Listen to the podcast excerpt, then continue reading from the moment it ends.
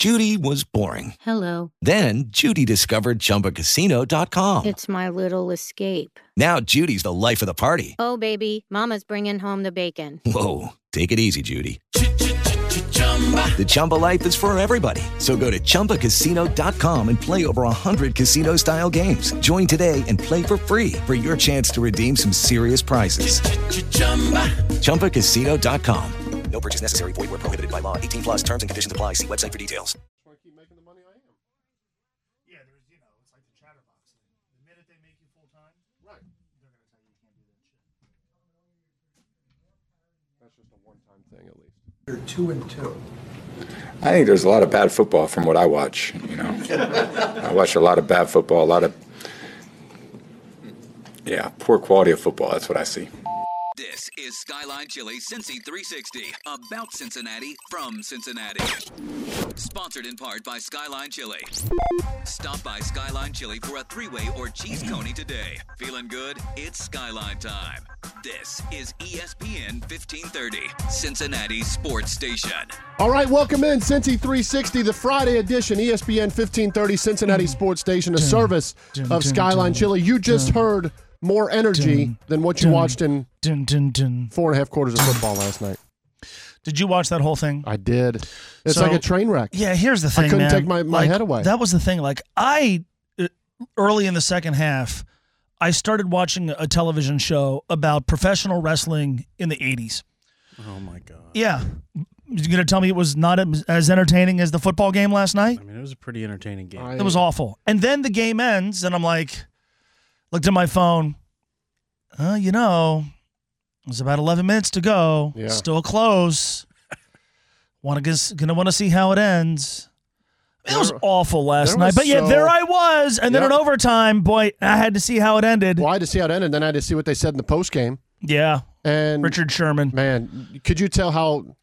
I mean, he's traumatized from that. Still, he was losing his mind. That was great television. And as someone, by the way, that's Mo Egger. Yeah, Uh, as somebody that had a What's your name? a, Mo Egger. a gambling interest in the game, Okay. Mm-hmm. what are we doing? first of all, first of all, they went for the fourth down instead of kicking the fifty-yard field goal, and they got it Well, at the end. So I'm like, okay, I'm good with this. but they had three things they could have done. yes, They could have tried to score a touchdown. Mm-hmm. They could have tried to pick up the first down, or they could have kicked a field goal.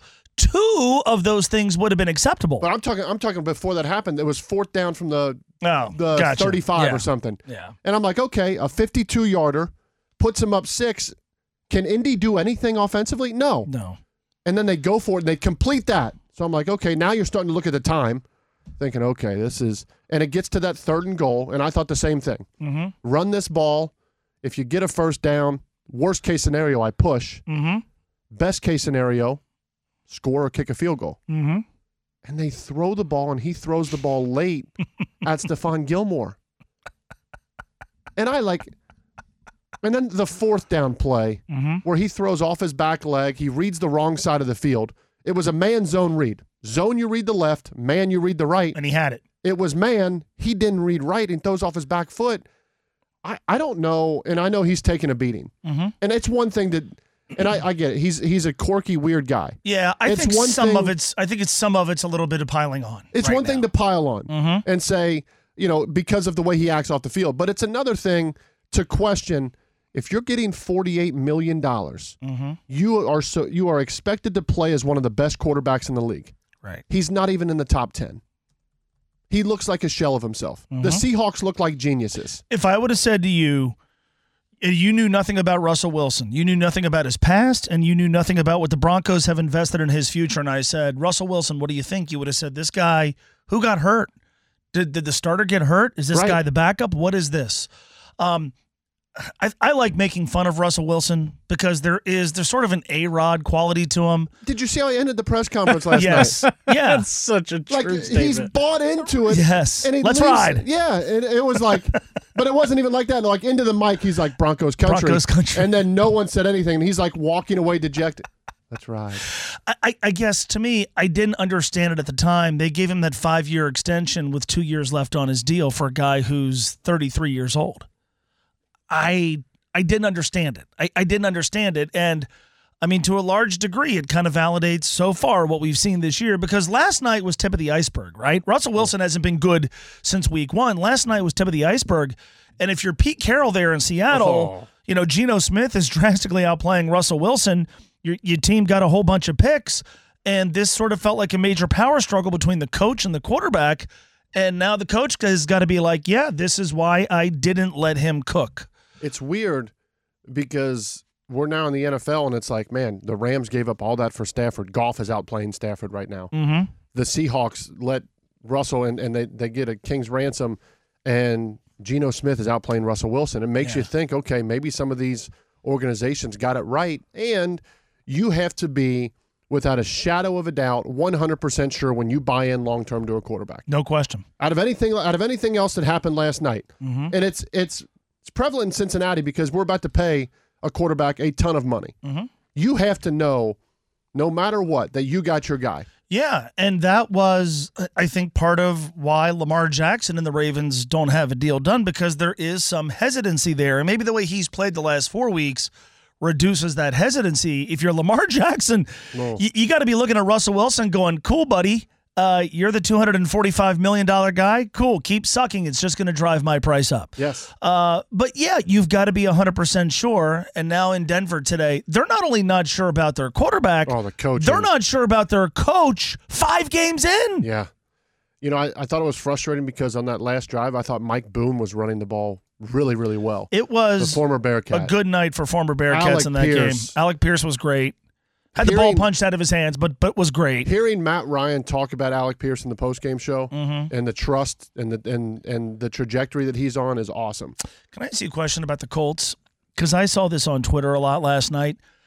Uh, for how many more years do they get to play the well Andrew Luck retired card? Yeah. It's been four years, right? It's been 4 years. Sorry, he retired. He Mm-hmm. Right. retired in part because your franchise couldn't build a better offensive line in front Kind of of him. like what Matt Ryan got hit with like last night. I mean, uh, it's it- it's like Bengals fans playing the Carson Palmer card in 2014. I mean, he's he's been gone for a while now. Yep. And who knows where his career would be now, what kind of player we would be talking about, but like that that card is expired. Yeah. That's 4 years ago, man. And if you're the Colts, how much longer do you try to just revive the quarterbacks who, for a reason, didn't have a job? Yeah. Philip Rivers, mm-hmm. Carson Wentz, Matt mm-hmm. Ryan. Yeah. How about drafting a guy? Yeah. Go get your guy in the draft that you can develop, and then let Matt Ryan be the quarterback for a year or two, and then hand off the baton.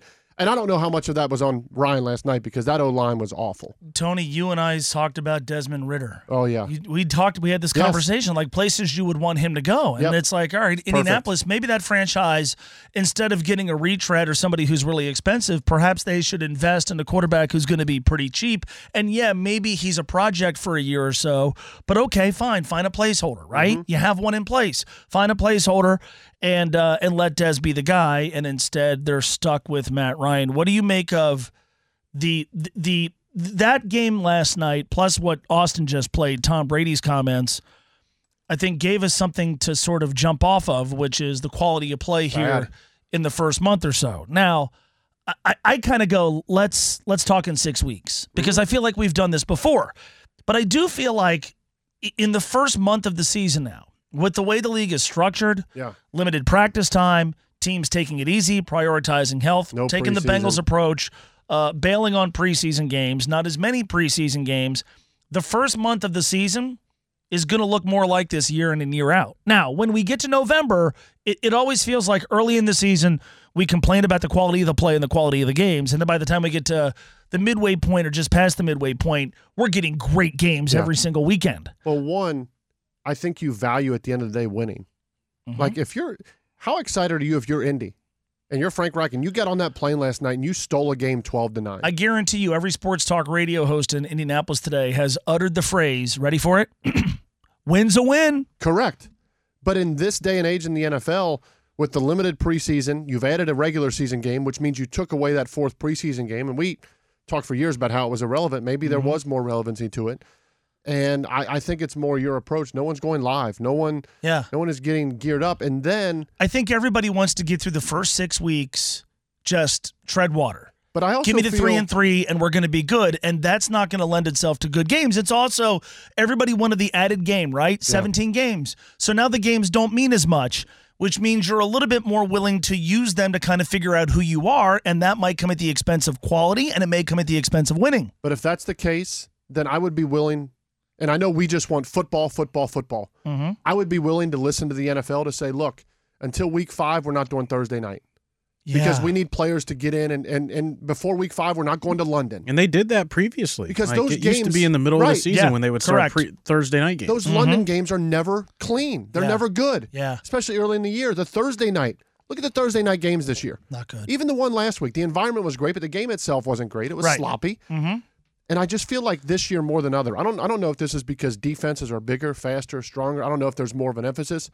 I feel like every time a guy gets hit hard, he's he's out of the game. I feel like there's been so many injuries and so many players that are banged up early in the season, and you're and you're missed. Like think of all the, the star power that was missed in that game last night. Mm-hmm. Think of all the star power that's missed from a majority of the NFL early in the season.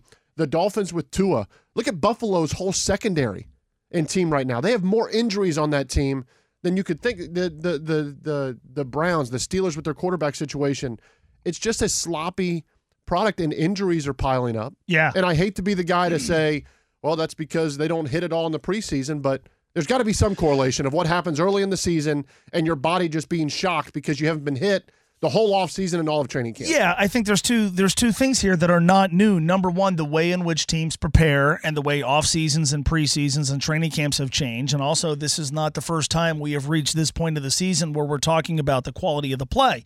And I think the problem here is the the NFL we want something different than what the NFL values. The NFL doesn't value quality. It, it doesn't. And and by the way, I don't blame them. Mm-hmm. They they they want they want to squeeze as much money out of this sport as possible, and so that is going to come at the expense of quality. Those London games are never good. No. the Thursday night games are rarely good. If the you're product, going to London, if you're going to London and you're bang, you're not making the trip right? because you got to leave early. We've added a we've added a playoff team per conference. We're not adding good playoff teams per conference. We're, we're adding another week of regular season. We're watering down the product. Now, I don't blame them, but see, like you said, well, we all want football. We all do. I want more good football, and so it is frustrating in the first month of the season to watch so many games that just aren't good. And look, those are not good offenses. I mean, to use to only use last night as an example of how bad the league has been, but Tom Brady's comments came before that game last night. And he's right as a general rule as as somebody who watches you know, uh, 13 hours of football on Sundays, the Thursday nighter and the Monday nighter. I know what good football is. I know what it's like when the, the, the quality of the product is good. It's not good early in the season. And again, we'll get to November, and I think we'll be marveling at how good the games are. Buffalo And, and and there the are Rams. outliers. There Correct. are yeah, there are outliers. Uh, Miami and Buffalo was a great game, Mm-hmm. but for the most part, boy, not a lot of quality. And I think this is the new norm in this league. And I think from a competitive standpoint, it's like the Bengals right now. You're sitting there at two and two, but guess what? For the most part, pretty Everybody, healthy. yeah. You know, DJ Reader's hurt, but pretty healthy. And they're ascending. They're better than they were two weeks ago. They've used the first month to sort of, all right, get themselves into form, and now they have a big game on Sunday. I think this is going to be the new norm. You're just hoping to avoid disaster, Yeah. and most teams in the NFL have, including the one here. Buffalo, Los Angeles, the first Thursday night game, Bad. sloppy. Mm-hmm. Uh, Chiefs and and Chargers was pretty good It was okay. from a Thursday night right, yeah. standpoint, but I mean, again, Bengals was sloppy. Pittsburgh Cleveland was a terrible Thursday Dreadful. night game. I just, I, I understand what the defense, what what the NFL is trying to do, but if it comes at the cost, like Matt Ryan in the post game last night said it best. He's like, we didn't even get to practice this week, Mhm. and I've got to get a new left tackle acclimated. How do we do that? Mm-hmm. you could you kind of got to get him playing time, and it comes at the expense of me getting hit. And it's just it's a it's a tough position to put different teams in and, and different places. But the So- problem the NFL will say is, cool, you watched. Correct. Amazon paid for it. I mean, and- and, like I'm sitting there last night going, look, I know this is awful. And I did leave for about 45 minutes, and the show on 80s wrestling was better than that game. Mm-hmm. Uh, but I, but I came back to it, and I'm sitting there going, I'm the problem. because I'm invested in this game. And by the way, I made three, I made four wagers. One did not hit. I did uh, Mo Alie-Cox over his total, but I had already wrapped up Alec Pierce. Matt Ryan threw a pick, so I wrapped that up. And then uh, the under was obviously going to hit. So that was taken care of. And yet there I was. And in part because everybody on Twitter was funny. Last night was a great Twitter night Oh, because everybody man. was just banging on the game. And Al Michaels and Kirk Herbstreit were great because they weren't hiding their disdain for that game. But the problem is the NFL knows, yeah, you know what? You're going to complain about the product. You're going to tweet about how bad it is. it. You're still going to watch it. Yep. That's kind of the issue, right? It's like, you know, people used to say about the Bengals. It's like I used to say about UD basketball. Well, you're going to complain about the product, but you're still going to go. And I would always say, yeah, I'm part of the problem because I'm that guy who's still going. We're the same way. We still love that sport. We're still gambling. We're still playing fantasy football. We're still watching no matter what. There's still a fear that you're going to have, uh, you're going to be the person who didn't see last night's game. We're still addicted to the sport. And so those things mean that they're not compelled to offer the best quality product, and Thursday night football is not a quality product. Now, that game in particular, they could have played that bad boy at four o'clock on Sunday, probably still going to be lousy. Don't worry. Washington, Chicago next Thursday. That is going to Oh, be yeah. abysmal. Let's And yet, go. I there read- I will be watching. I read last night. Rodger Sherman tweeted this out. Amazon paid 13 billion over 11 years for Thursday night football, 1.8 per year, 15 games per year, 78 million for that broadcast last night. Mm-hmm. That's what that costs. And it, again, it's just it's Can I just say something really quick about the broadcast? Austin mentioned this on Yeah. on Twitter. Okay. With the Lucky Land slots, you can get lucky just about anywhere. This is your captain speaking. Uh, we've got clear runway and the weather's fine, but we're just going to circle up here a while and uh, get lucky. No, no, nothing like that. It's just these cash prizes add up quick. So I suggest you sit back, keep your tray table upright, and start getting lucky. Play for free at LuckyLandSlots.com. Are you feeling lucky? No purchase necessary. Void where prohibited by law. 18 plus terms and conditions apply. See website for details. Every day, we rise, challenging ourselves to work for what we believe in. At U.S. Border Patrol, protecting our borders is more than a job, it's a calling. Agents answer the call, working together to keep our country and communities safe. If you're ready for a new mission, join U.S. Border Patrol and go beyond. Learn more at cbp.gov/careers. Um, I- I could hire three people in this building to go help them get a good audio mix. mm-hmm. Those games sound Yeah, amateur. They sound like action games. Yep. I mean, they, they haven't figured out a way to capture the crowd, which was leaving in overtime last night. like the the audio mi- it looks visually stunning. Yeah. The audio mix is Yeah. awful and it drives me as a dork nuts. And I also think, for an NFL standpoint, early in the season, there have been a ton of weeks where there's like seven or eight really good games. no.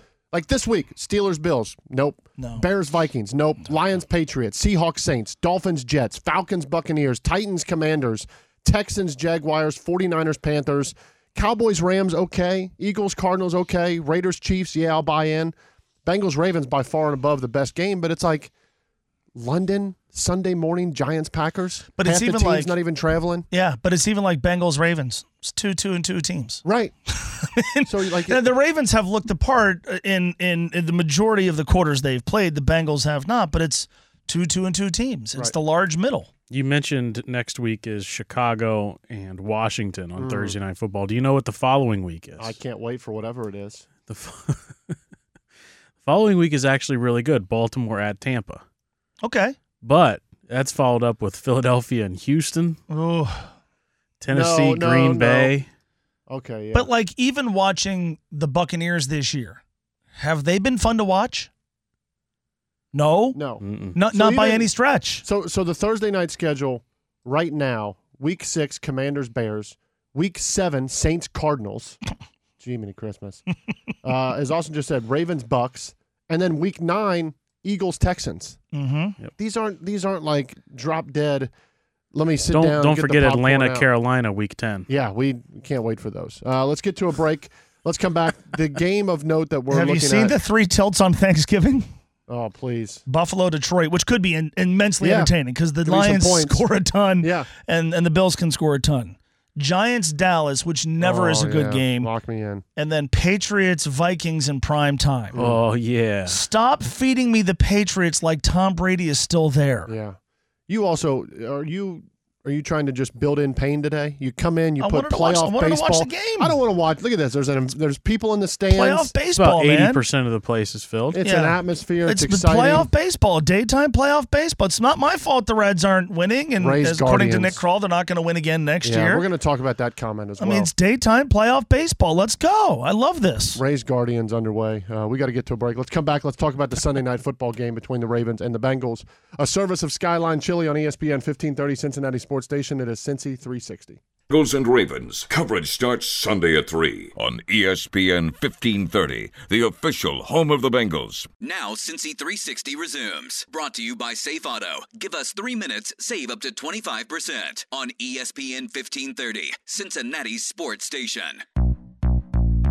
They're going to be talking about this one, whether he's successful or not. Fourth and one, rather than kicking the game tying field goal, Hackett's going for the win. Fourth and one, Wilson again from the gun, two wides to the right, Gordon the lone setback, one wide to the left, high snap, Wilson drops back, looking, looking, fires end zone, batted down and incomplete.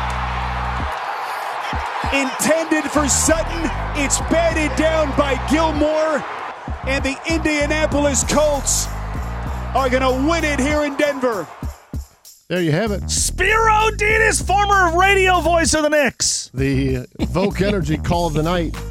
A lot of energy out of that one last night. Buh. When the announcers. But were they as like down on the game as Al and Kirk oh, were? man. I don't know, but they were. Like, Al they Michaels weren't could even- not hide his disdain. When that went to overtime, angry.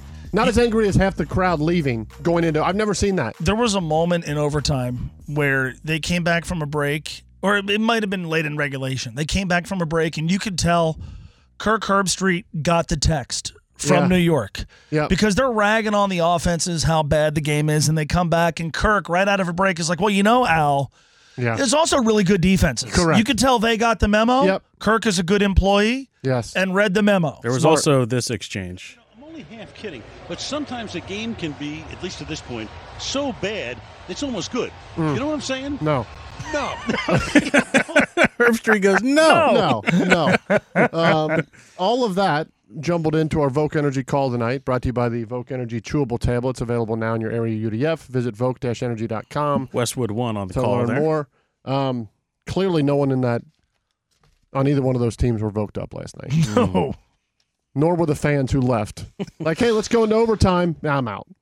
And, I'm out. Like not on the East Coast either, No. where you're like, dude, it's eleven thirty. I mean, it's, it's mountain time. It's two hours, You're right? like- A lot of And folks doing the same trot to their bedroom. it's a it's a ten minute overtime. It's not like it's going to be another hour. Um, the game Sunday night. I feel like kind of talked about this b- when you came in today. mm-hmm. Like playing on Thursday. By the time you get to today, you've you've covered every base of this game. Mhm. We've talked about every single angle.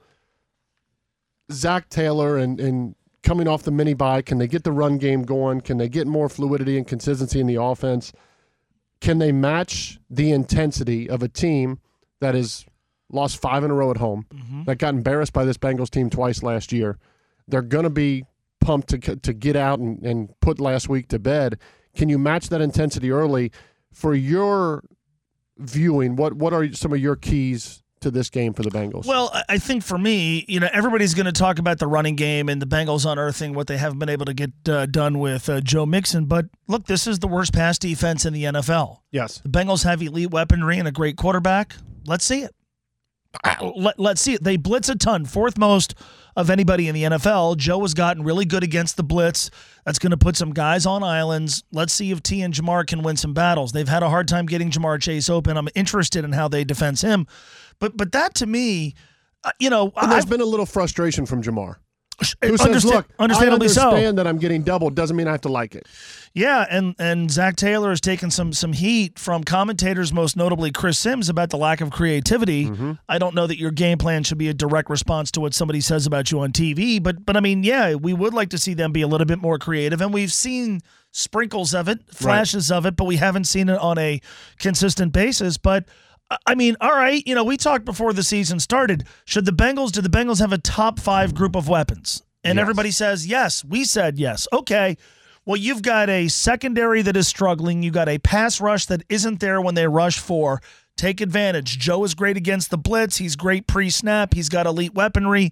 He ought to be able to cook. And so that to me is what I'm most interested in seeing. The Bengals are playing against a pass defense as much as they've retooled, you know, drafting Kyle Hamilton and all that, as much as they've gotten guys healthy. Marcus Peters will hopefully, from a Baltimore standpoint, not be yelling at his coach. Uh, more than anything, that's what I'm interested on Sunday. Can the Bengals take advantage of a team that cannot stop teams' passing attacks? Let me ask you if you could only have one or the other, because he's played good. Burrow's been nowhere near what we saw last year. Not to close. this point. Not yet. No. I mean, he wasn't sharp Thursday night. He missed some throws. Mhm. If you could only have one or the other, Mhm. is it Joe Burrow, like Joe Burrow can play, Mhm. or getting Joe Mixon going? Oh, if you Joe can only Burrow, pick one. easy. Joe Burrow, easy, because I'm going to need that more late in games than I will Yeah. Joe Mixon. What about the defensive side of the ball? I think you and I have both kind of been on the same page of look, defense has been one of the top five defenses in the NFL. They've also played four backup quarterbacks. Mm-hmm. I think we get to find more of the true identity, and I think most of the identity we know with the Bengals defense. This is a this is a top ten defense in the NFL. To what extent can they play? What is their ceiling? I think you're finally going to get a chance against an unorthodox offense and against a starting quarterback that would be an MVP consideration right now if the season ended. Yeah, a pretty pretty sizable jump from basically four backup quarterbacks to the way Lamar Jackson has played this year. Um, I, I guess for me though, I, I just don't trust the skill guys from a Baltimore standpoint, right? So I feel Who good. are ab- the skill guys? yeah. So I feel really good about this game because as great as Lamar has been, and he has played at an MVP caliber level. First of all, Lou Anarumo's track record against Lamar Jackson is very good. Uh, second of all, I trust Cincinnati's collective defense, even without DJ Reader, more than I do these dudes that Lamar is throwing to. If you're going to tell me the Ravens are going to win with Lamar Jackson throwing to Mark Andrews a bunch, let's try that. Let's try that. Now, they're going to have to force some turnovers, but Lamar last season only played 11 games. The only game in which he completed fewer than 50% of his passes was the first game against Cincinnati. Obviously, he didn't play the second. He gained, I think it ended up being 88 yards rushing. There were a bunch of scrambles at the end. Mm-hmm. Lou's defense did a really good job against Lamar last year. And in the first game two years ago, Bengals got blown out because Zac Taylor had no idea how to pass protect against that blitz. Right. But Lamar didn't kill them. Lamar played okay. I I like the matchup here, not because it's any shade at Lamar. He's having a great year. He's a terrific quarterback. I trust Lou will cook up against an offense that, aside from Lamar Jackson, is just not that impressive. I liked the thought last week. Like Tyreek Hill made that catch on a Wouzier. Mm-hmm. Great coverage. Yeah. Playmaker made a play. Right. Like I can live with that. That stuff happens. I would rather live with Duvernay and Bateman doing that on Sunday and saying, "Man, their guys made plays." Tip your cap. Than I would letting Mark Andrews have 12 catches for a buck 20. Mm-hmm. Like you know what they want to do. Make their second level players beat you. And if they do, then you say, you know what? Lamar had a great game. He's improved as a passer. Their players went and made plays. Mm-hmm. But if I got what you don't want is Lamar getting going in the running game and then Mark Andrews becoming a weapon. Those are the only two things Baltimore offensively is going to beat you with. And, and again, if they go down the field and you have good coverage and it's just a better throw, because that happens, right? Both sides of the ball make a lot of money. Mm-hmm. They have to make plays even when the other team is in a good position. So take away their best options. And if Duvernay beats you, then you say, man, we'll have to adjust for that as the game goes on.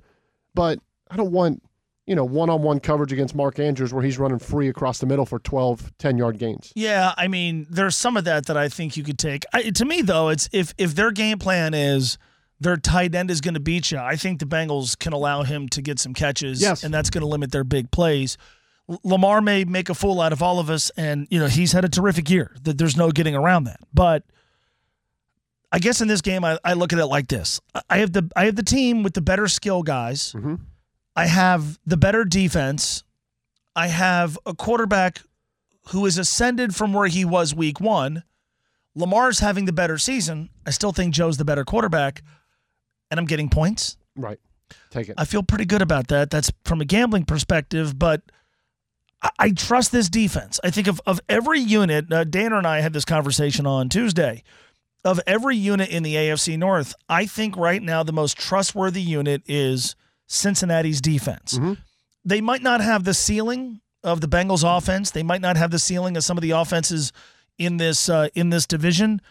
But can you Lou Anarumo's defenses since after his first season, boy, they don't get shredded. Right. There's not a whole lot of assignment mistakes. Mm-hmm. Not a lot of guys out of position. Rarely do they seem helpless. We've seen helpless defenses. You know, you get the sense the Bengals aren't going to have to win many boat races. They're not going to have to win many shootouts. I- carry that sense into this game on Sunday. And if that's the case, and if the Bengals continue to not turn Yeah. the ball over against a defense which has not stopped anybody in the air, I love the Bengals' chances on Sunday. That game's on Sunday. Ideally, you and I are celebrating Victory Monday at Twin Peaks. That means- that means- means that UC also has to win and cover. Yes. Let's talk about the Bearcats and their chances when we come back. Cincy 360, a service of Skyline Chili on ESPN 1530 Cincinnati Sports Station. Ray Magliozzi here for eBay Motors. Join Dave Lapham and me this afternoon at 3 for Bengals Pep Rally on the official home of the Bengals, Cincinnati's ESPN 1530.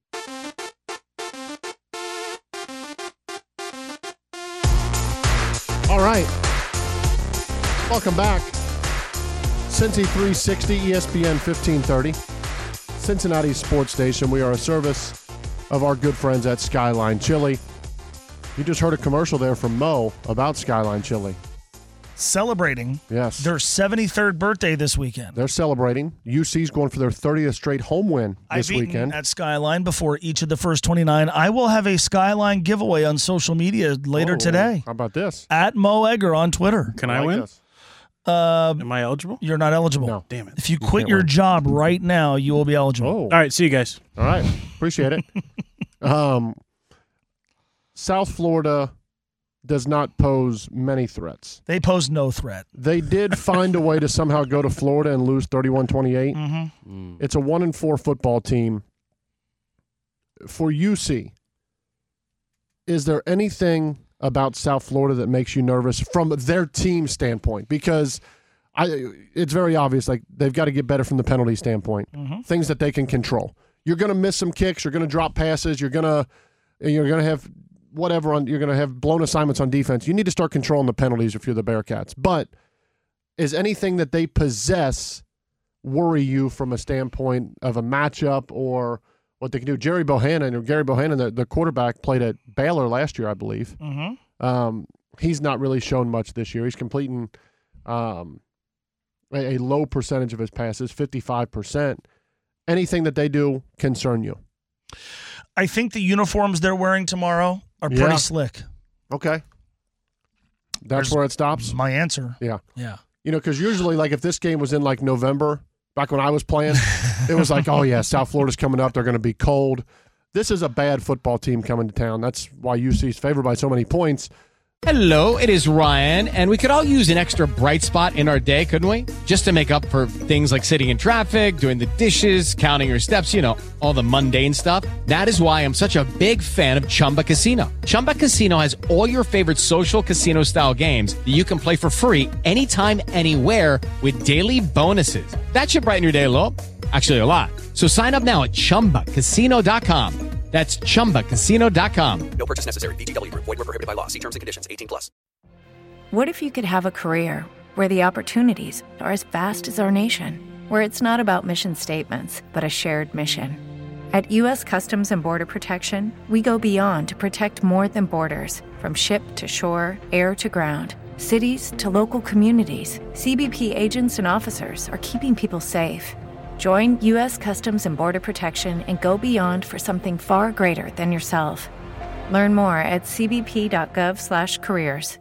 But it should be a game that UC can handle with rather ease. Well, you mentioned the thing that is is most important, and and look, they're um, you know, Jeff Scott, who was Tee Higgins' position coach at Clemson, uh, and has taken over a USF program that should be better than it is. Why can't they get players? The yeah, the Tampa Bay Times was a piece this week that ex- explored First of all, why can't he get players?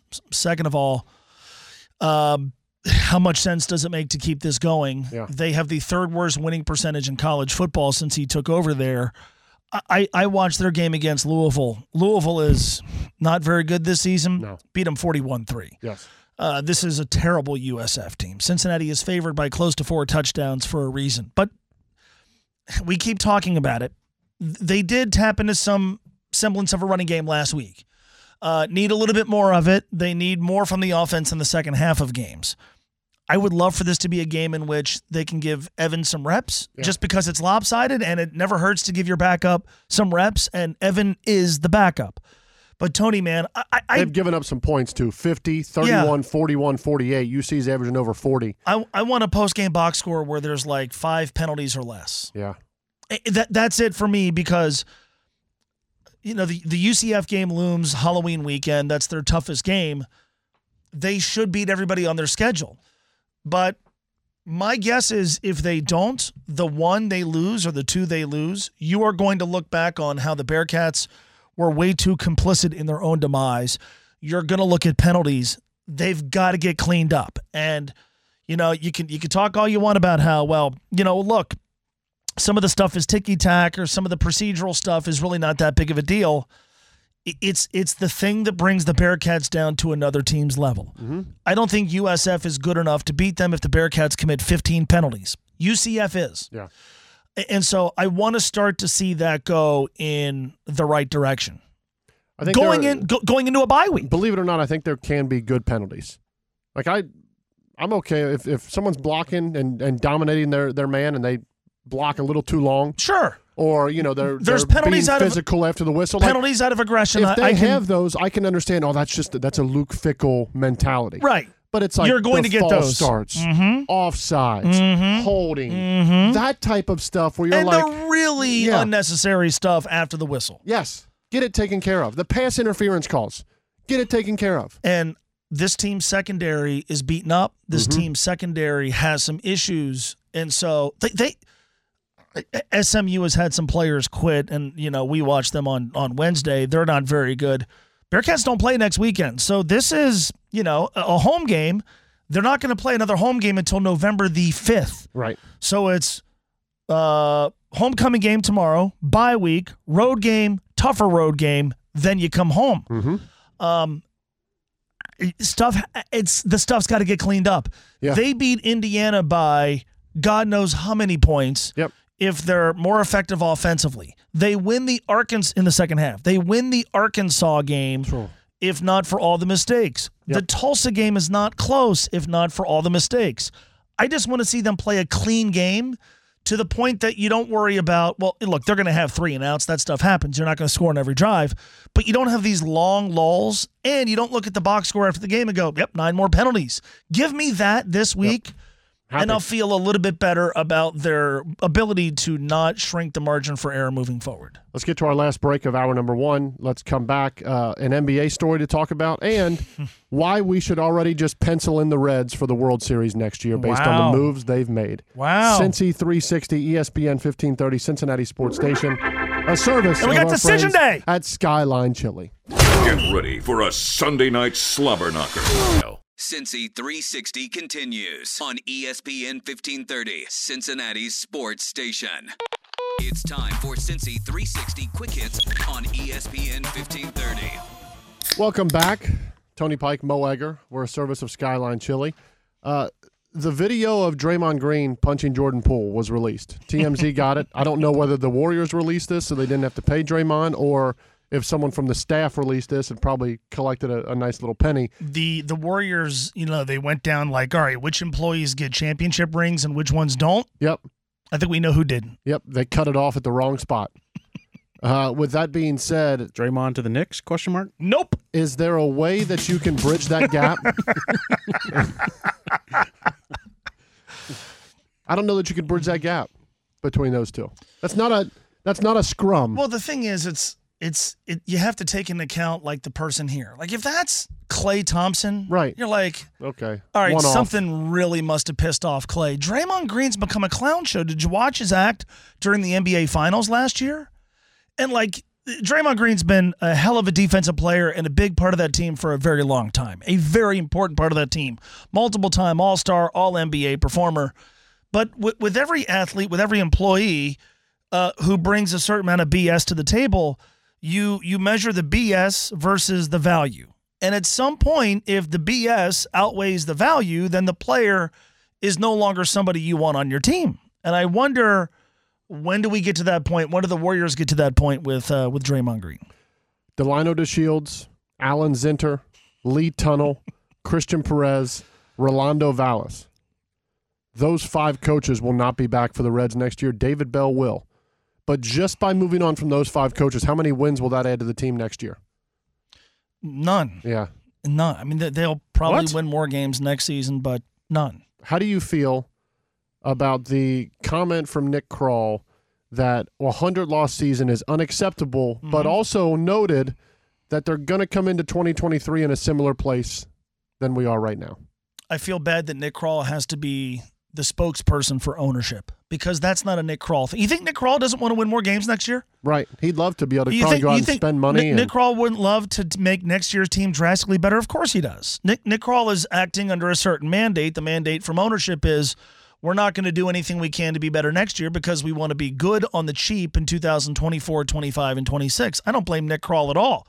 Uh, I don't think Nick Krall is the most articulate when it comes to uh, conveying a message, but this isn't on Nick Krall. Nick Krall, the, last time we talked about him was doing his job well. It was get value for the guys that ownership told him to get rid of. Nick Krall is being asked to speak on behalf of something that I'm sure he doesn't want to do.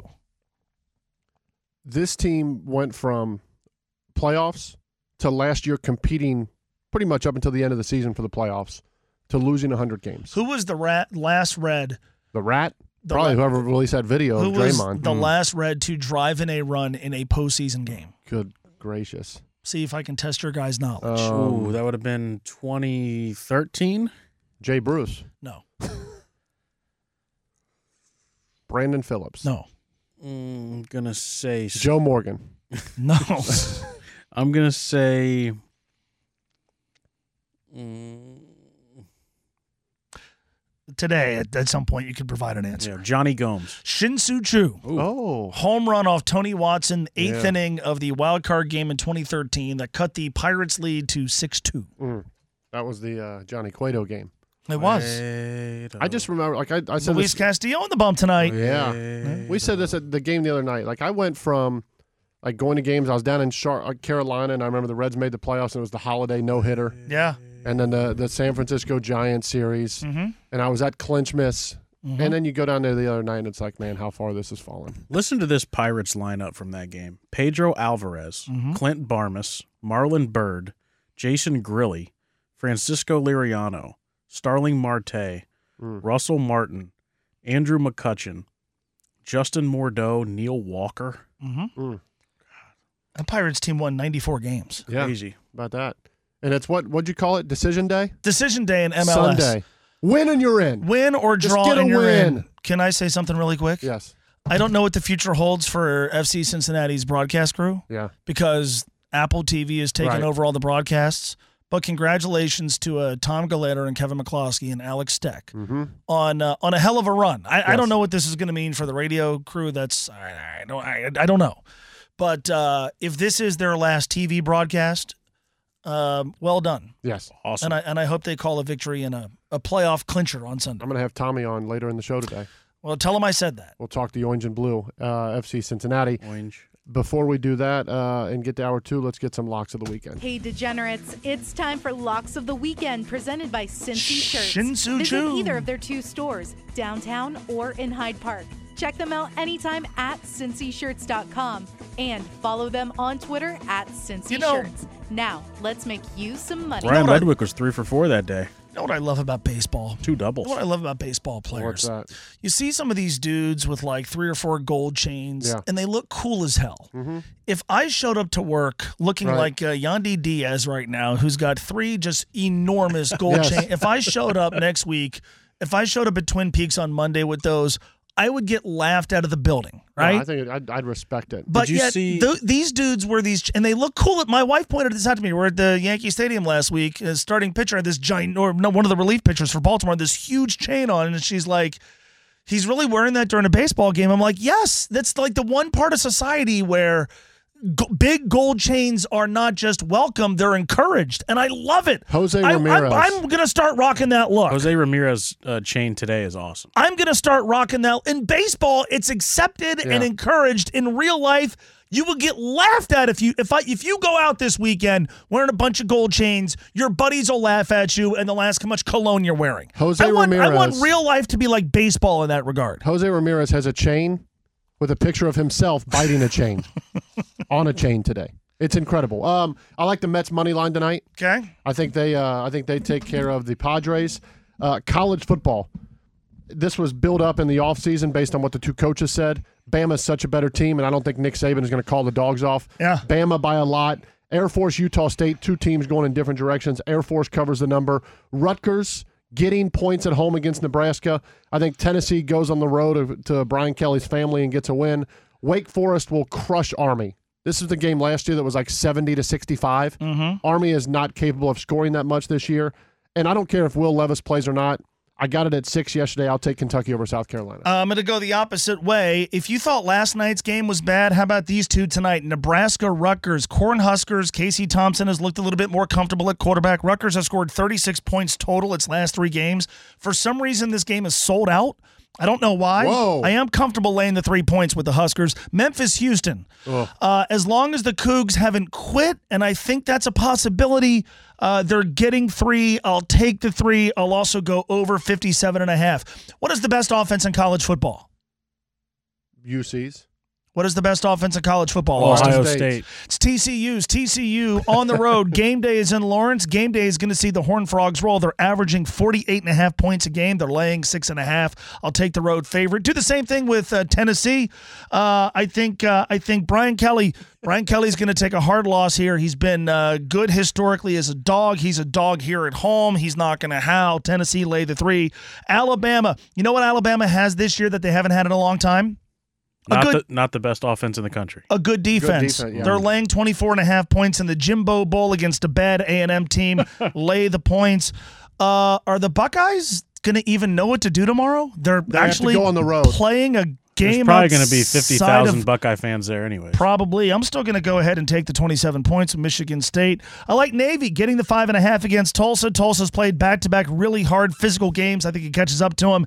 And at 28, I wouldn't have done it. 27 and a half, I Oh, will. yeah. It's going to be a victory Monday because the. Cats cover the number at home against USF. I have a gambling question. Yeah. What does it mean when a team lays points? It means they're the favorite.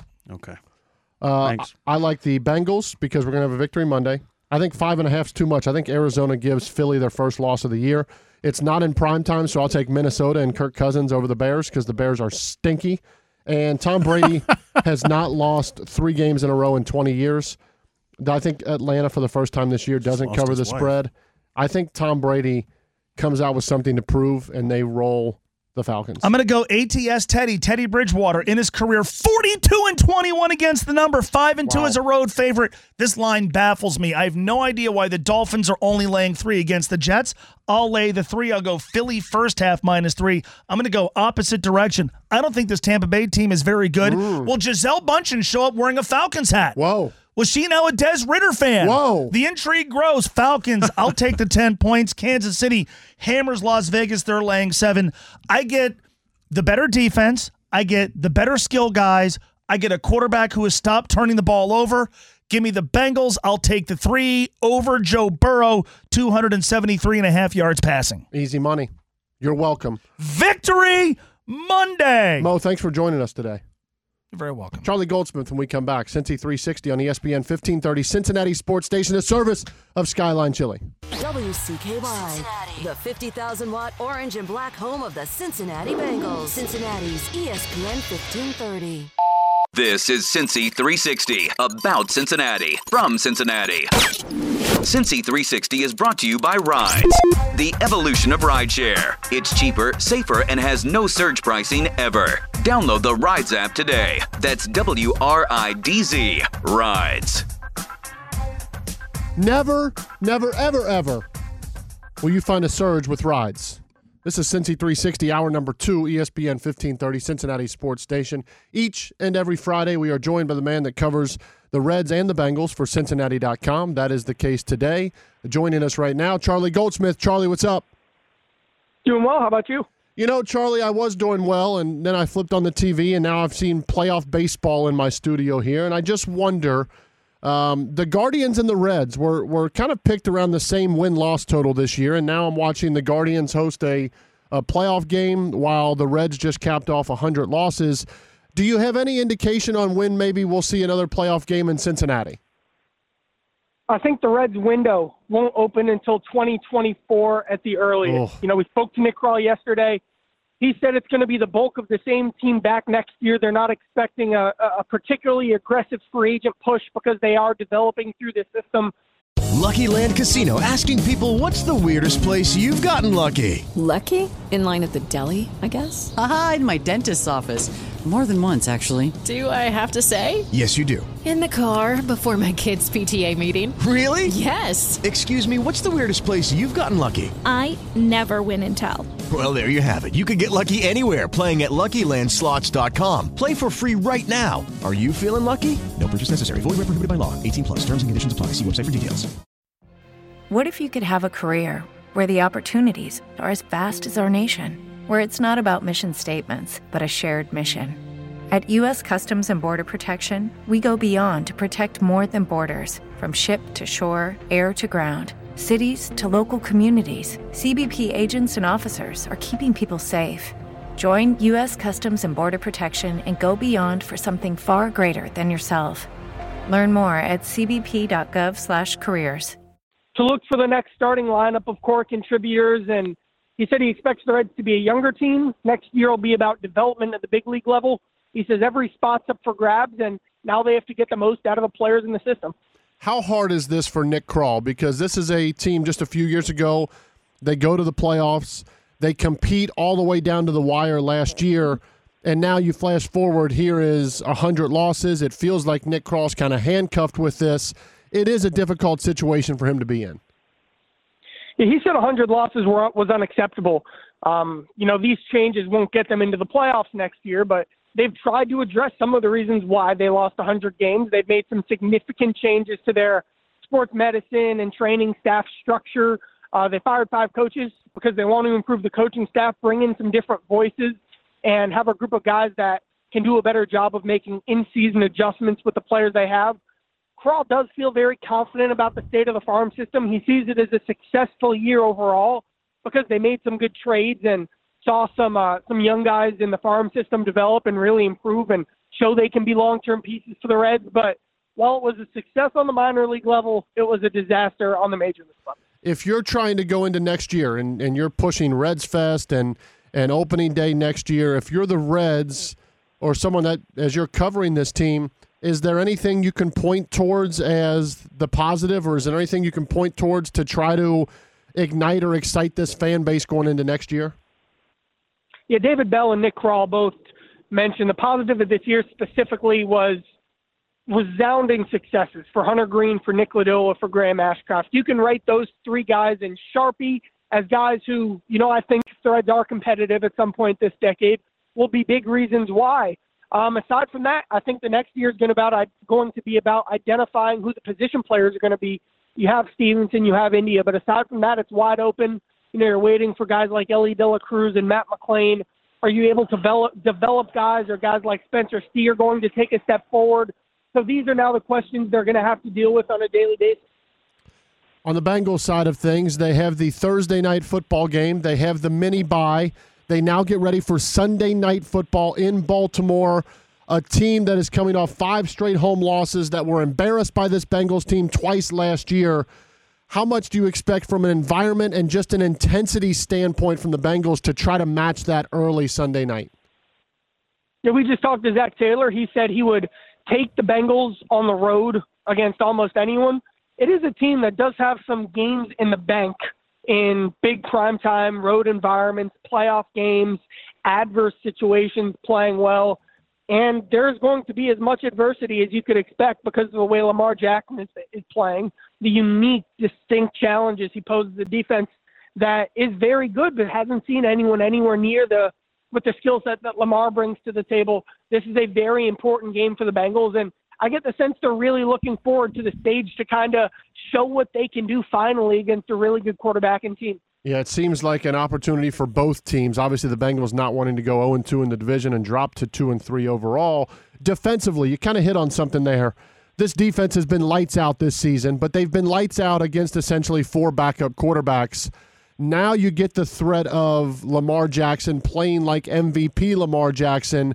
What do you expect from the Bengals defense coming into Sunday night? Because we know how good they've been. We also know the caliber of quarterback hasn't been up to that level of Lamar. So, what are your expectations on the defensive side Sunday night? I think to stop Lamar, and you've seen this, the Baltimore Ravens offense, kind of like the Bengals offense, but a little less, has gone through some waves where they have had nothing going this year. That's how you lose two, three score games because your offense goes in spells. And when that's happened, three things have happened. There's been consistent pressure that has forced Lamar into quick, hurried decisions. That's specifically what happened against Miami in week two. Lamar was kind of working too fast and got in his own way. You need someone who's going to be spying Lamar, presenting those, preventing those design scrambles, huge explosive runs that have broke open games against New England in particular. Uh, I think that's going to be really split between Logan Wilson and Akeem Davis Gaither, or maybe Mike Hilton if they throw something different schematically. But the Bengals do think they have three guys who can really track Lamar. And then Lamar Jackson has kind of taken a page out of Matthew Stafford's book this season. He is slinging 60 yard throws Yeah. down the field and daring his receivers to get it. They've connected on some of those. The Bengals need to be as sound as they were on the back end this week as they were against Waddle and Hill last week. offensively, you go into the mini bye and you've gotten no semblance of a running game going all season. Joe Burrow, they've won twice, but I don't I don't think we've yet to see Joe Burrow that we expected to see. So what can they do over that mini bye to try to address both of those, to get Burrow more comfortable and to find some way to get a running game going, which you're going to need against the Baltimore Ravens? So the Baltimore Ravens, as Joe Burrow said this week, might have the best two outside corner duo in the league, and they have a safety making top, top, top of the market money. But they're ranked 32nd in the league in pass defense. And the reason why is very simple. The Ravens have some bad defenders in the middle of the field. Patrick Queen's one of the worst coverage linebackers in football. Chuck Clark has been exposed in space. Brandon Stephens moved to the nickel, has really been struggling. DeVante Parker destroyed him in the game against the Patriots. So overall, the Bengals can take advantage of openings in the middle of the field. You combine that with Ja'Marr Chase saying all week, when I'm getting double teamed, the way to stay involved is by playing more in the slot.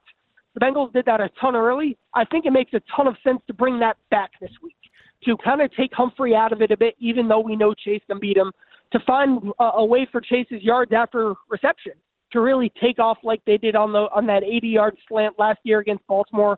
To keep the chains moving with consistent, reliable, easy throws, I think that wrinkle could really go a long way for the Bengals this offensively with the running game, do you think there's anything more they can do to free up Joe Mixon? Because I think people think yes, it's an O line thing. It could be a Joe Mixon thing. It could be a scheme thing. Do you do you foresee the running game getting going this week? I I wish I knew the answer. That is a really tough question. I I see it kind of two ways with Mixon. First, in week three, you know, the classic criticism of that game was he's not hitting the hole, he's dancing, he's trying to do too much. And the coaches have said this, and I saw this. Mixon made an adjustment. He hit the hole hard against the Dolphins. There just weren't line uh, offensive linemen getting blocks at the second level. But then part of it's on Mixon too, because I don't think he's broken the tackle all year. Yeah. When he has guys one on one in space, he's not winning. That's concerning. It's also a very small sample size, especially because he doesn't get those opportunities a ton because of the way the blocking has struggled. It all goes hand in hand, and we need to know the answer of where the running game stands. We don't quite have that answer yet because there have been so many complicating factors. Do we have an answer on the health of the Bengals going into this game? A couple guys missing practice. Evan McPherson a little bit this week. From a health standpoint, what are you expecting for Sunday night? Yeah, we just talked to Zac. He said Higgins and Hurst may pop up on the injury report today, but he's confident in them. You know, everyone who's on the active roster practiced in some capacity today. So the Bengals are in, I think, as great of a shape as you could possibly hope to be at week five of the NFL season. We talked from the NFL as a whole. Tom Brady mentioned it yesterday. Um, we mentioned it at the start of today's show after watching Thursday Night Football. Do you put your, your hand on anything to say, okay, maybe why so many of these teams and so many of these games have been ugly, have been sloppy to start the season? Is there anything that points to maybe why that is across the NFL right now? Yeah, I've been thinking a lot about this. Who are the teams that were the top five teams in the AFC tier one entering the season? Bengals, Chargers, Chiefs, Bills, Ravens. Yep. And then in the NFC, these aren't all of your contenders, but the Rams and the Tampa Bay Buccaneers were huge contenders. Of all the teams I just named, zero of them have gotten the running game going at all. None of them. All their running backs are either in rotations because none of them has taken any step forward, or they're guys like Joe Mixon who have been running into a cloud of dust and not making the most of it all season. There's not one consistent running game in the group. And they're facing teams, you know, with a light box, with multiple high safeties, because all the teams I mentioned have great quarterbacks who want to take shots down the field. Those seven teams I mentioned don't have the answer yet. Um, you know, maybe it's stuff like moving receivers around. Maybe there are different run scheme concepts you can do to get them going. But none of those teams have an answer yet to be consistent, to move the chains and use the run game against the styles of defenses they're facing. 100%. Could not agree with you more. Charlie Goldsmith, before I let you go, uh, your biggest keys to victory Sunday night football, Bengals, Ravens, and AFC North clash. The Bengals trying to get their first AFC North win. Ravens trying to stop five straight home losses. What do the Bengals need to do to win Sunday night? I think uh, it's a big Trey Hendrickson game. The Ravens don't really have uh, an answer when you force them to make decisions quickly when you rush four. Know, Lamar's been great against the blitz when you rush four, and he still has to get the ball out.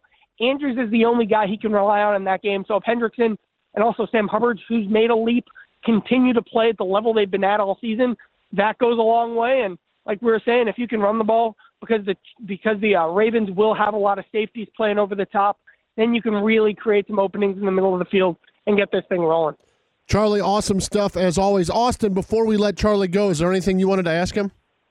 No, not this time around. All right. Now, Charlie, going forward, we're going to have a prospect from the Reds each and every Friday that we're randomly going to toss you at the end, and you're going to have to tell us about that prospect. I'm ready. I'm At ready. some point this year, we'll, we'll, we'll we're going to get you caught up a little bit. Not going to happen. All right. Well, you're now you're warned. You've got a week to study up. We can go at any level. You just be ready. Charlie Goldsmith, Cincinnati.com. Charlie, I appreciate you each and every Friday, man. Thanks. Talk to you soon. Yes, sir. Have a great weekend. Charlie Goldsmith. Austin, I thought you were going to hit him with one today. I'll be honest, I was not prepared for that. All right. I just thought that's I what was we were so doing. uh, so fired up on you know Sunday night football and yeah, what Charlie was saying. We got talkbacks here in a 2nd Mm-hmm. I was I was actually looking through some of the talkbacks. I haven't played any of them, but I mean, there's so many of them already. Yeah, you were probably starting your top 10 list for today. Oh God, a lot going on. Let's Forgot break that, too. and let's come back with talkbacks. Cincy 360, the Friday edition, a service of our friends at Wridz. ESPN 1530. The Cincinnati Bengals play here. Cincy 360 carries on on ESPN 1530, Cincinnati's sports station. It's that time for talkbacks. Press the microphone and record your message. For Austin and Tone, please keep it clean. And don't be mean. Add a sprinkle, sprinkle, drip, drip. It's that time for talkbacks. It's our favorite part of Cincy 360. Austin, buddy, play that talkback on your screen and please try not to sabotage it. Last night's game, just awful, terrible, what other adjectives you want to use. Uh, felt like I was watching two first grade teams go at it for like the first time in their lives. Just awful. But my favorite part of the game, probably um, when Al Michaels would give those Lord of the Rings promos and talk about it like he actually knew what the hell Lord of the Rings was or cared about it. Uh, that was pretty entertaining. Uh, looking forward to more of those, yeah. Thank you. And we're off. I've got a golf outing tomorrow at 7. Uh, when should I commence the dumping? We got pregame, 7 a.m. shotgun start, back 9, no dumping zone. Uh, mind you, I am golfing with a ringer, so uh, soupy or sober, we'll use maybe two of my balls. Uh, either way. What? Uh, I would, if it's a shotgun start, I'd shotgun a beer right at the beginning. Yeah, that's what I would do too. That is Carl again, but Carl? most of the time I'm Kevin, Northern Kentucky, sending you a talk back from Angel Ridge. Ollie, buddy, I see how you don't let the old man in. You put him on hold forever and a day, and you forget about him. easy, easy, brother. Just kidding. I know it was a jam-packed Thursday. I still love you. Hmm. Tony, on your early exit, I don't blame your brother. I took my son to his first Reds game three years ago, and he wanted to go home in the third inning. That is Carl. Signing out. Yes, sir. Mm-hmm. Hooday! Thank you, Carl. Wow, there's a lot there. There's a lot to take in. Jack McKeon, Bob Boone, Miley Narron, what a goon. Dusty Baker, playoff chokes. Bryson Riggleman were jokes. Castellini, fire sale. David Bell is gonna fail. Losing season's nothing new. What else are we gonna do? The Reds are a dumpster fire. Wow. In my grave, I'm turning while the teams are burning. The Reds are a dumpster fire. Yeah. Well, something's wrong, and it goes on and on and on and on and on and on. Wow. Hmm. That might be one of his best. Do you know we didn't was- start the fire? That was power. Yes, I do know that. just That making was that's from The Office, That was right? no. That that's Billy Joel. oh, good gracious. All right. That was that might have been one of Ronald Reagan's best. It was beautifully done. Tell you what, Skip, I'm a Bronco guy, and I better not have to witness that debacle in prime time once more. NFL better start flexing those games. Get a team on there that can get in the end zone. How about that, Roger Mm, Goodell? mm. What a shameful, repugnant, embarrassing performance. I think a five-game sample size is enough to know they stink, Skip. Not what has not stunk is uh, Shannon Sharpe's appearance this week. The good news is yes that um, we get to see the Broncos next Monday night. Mm. So that's exciting. Hello, my question is for Tony Pike. I mean, we all heard about the coaches being let go from Dave Bell's staff, but how many of those coaches did Dave Bell actually hire? How many did him and the front office just settle on? Hmm. And we know he didn't uh, hire the health coach who just got let go.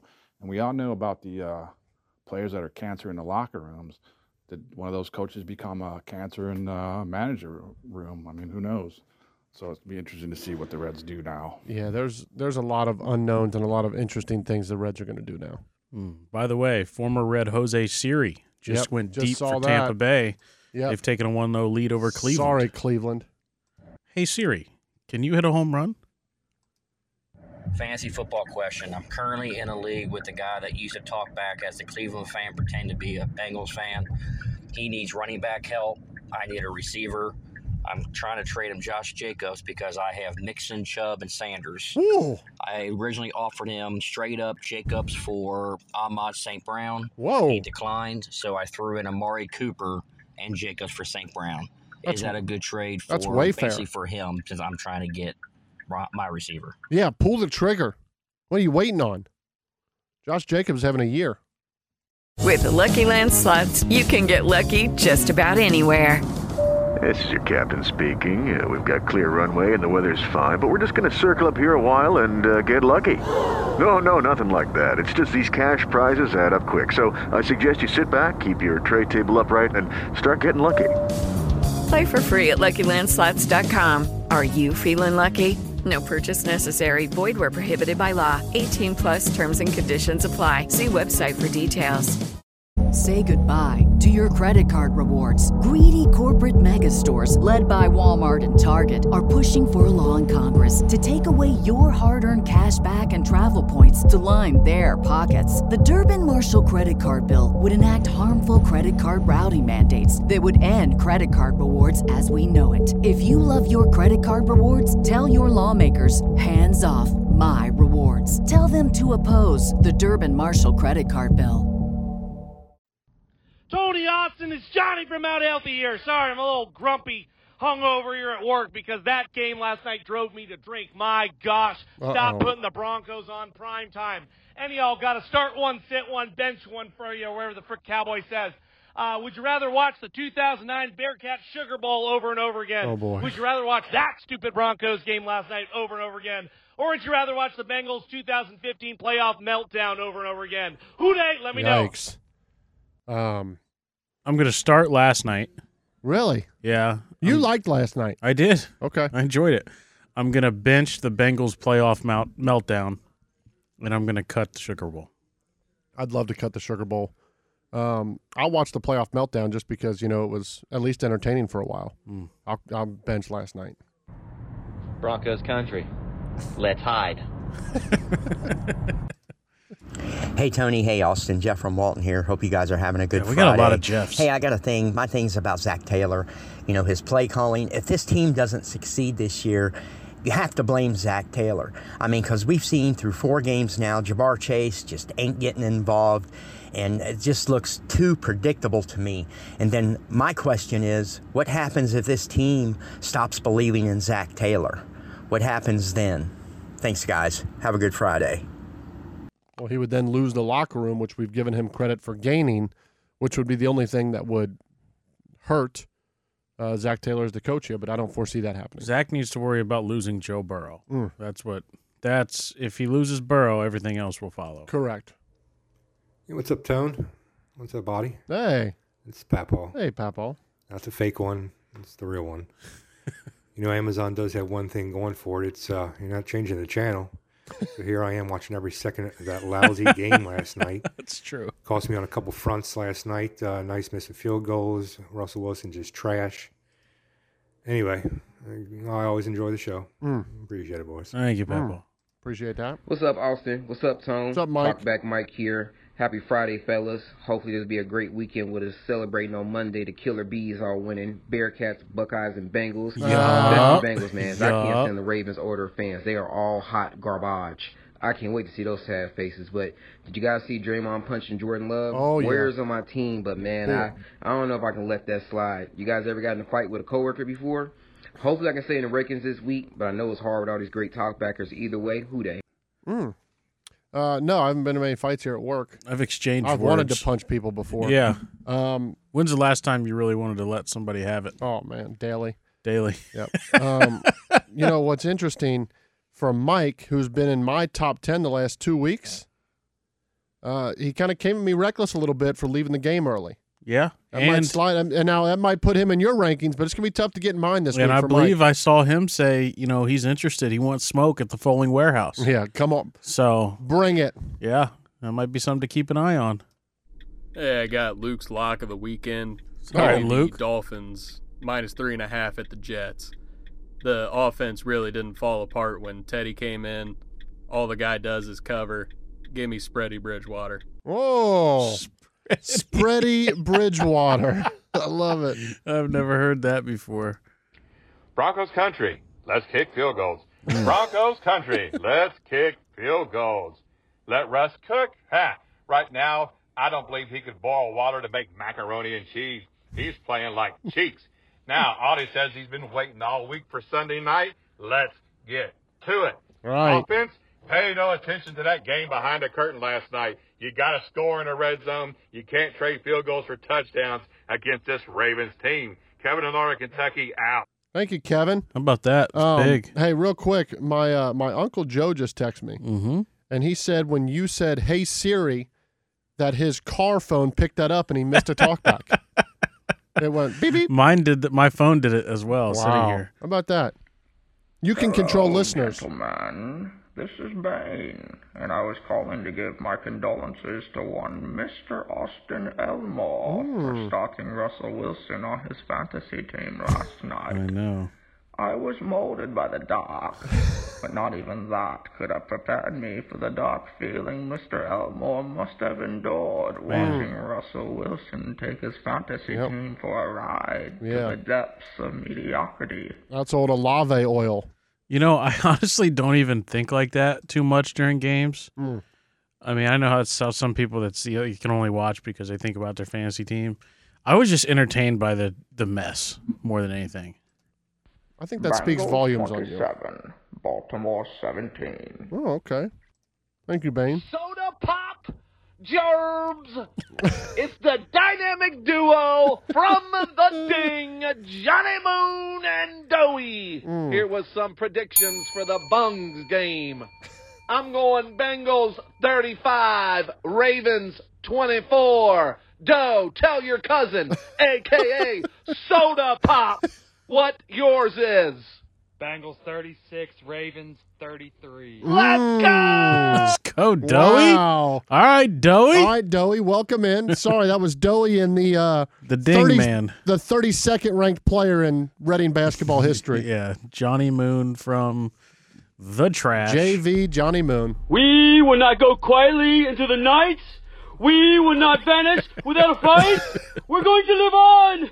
We're going to survive.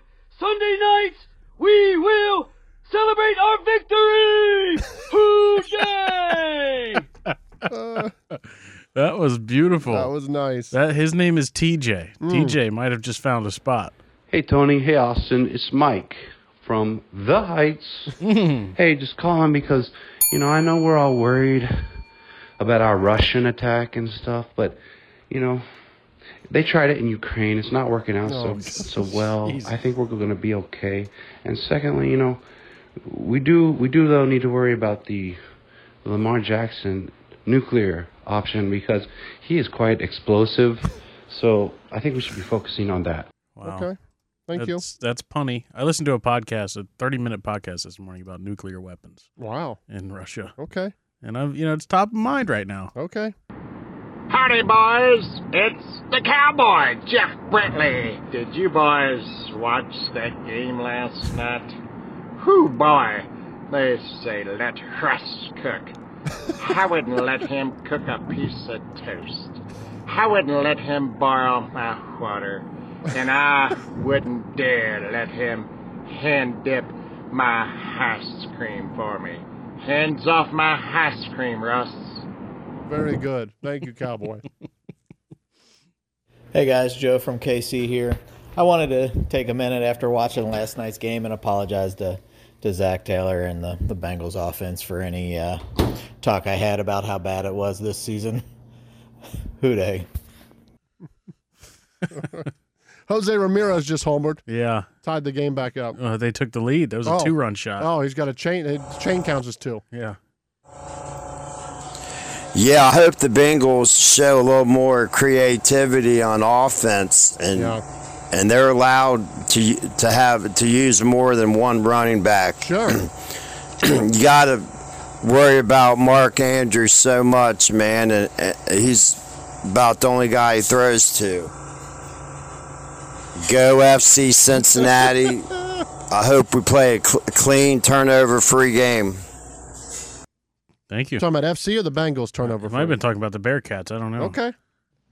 Audie Tone, how you guys doing? Dave from Milford. What's up, Dave? A couple up, things on the Bengals Ravens game. Um, McDonald's comments about uh, Joe Burrow's alma mater last year. I think he's going to use that as motivation. And then the level of disrespect the defense is receiving from the national media.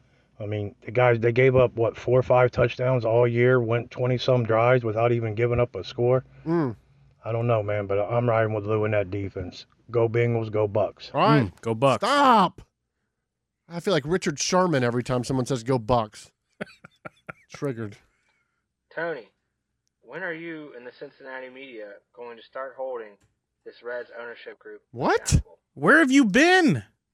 Come on. Where have you been? If there's any show that does, it is our show. We are probably the toughest on that ownership group of any show that I know of. Man. How does it? Who was that? He's at the bottom of my His talk name's. Andrew Mark, and he is a clown. Andrew, you are at the bottom of this week's rankings. Yeah, Ravens had trouble stopping passing middle of the field. Hopefully, Hayden Hurst, Tyler Boyd have big games. Try to have a good start. They've lost five in a row at home. They're going to be desperate. You know, try to win the turnover battle. Go Bengals. I think San Fran's a really good bet Sunday against Carolina. Hmm. Okay. There you go. Okay. Hello, boys. It's Aunt Marge. well, now that the Reds' 100 loss season is in the books, I can finally get naked, Whoa. redress myself in the orange and black, Hmm. dedicate myself to Who Day Nation.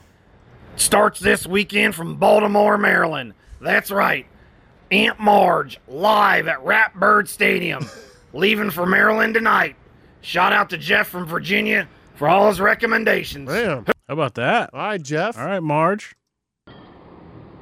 You guys know what's annoying? Uh-uh. Chad Brindle, when he's out here talking about football, and then if any Xavier fan says anything about basketball, he says, Pipe down, it's football season, let the adults talk.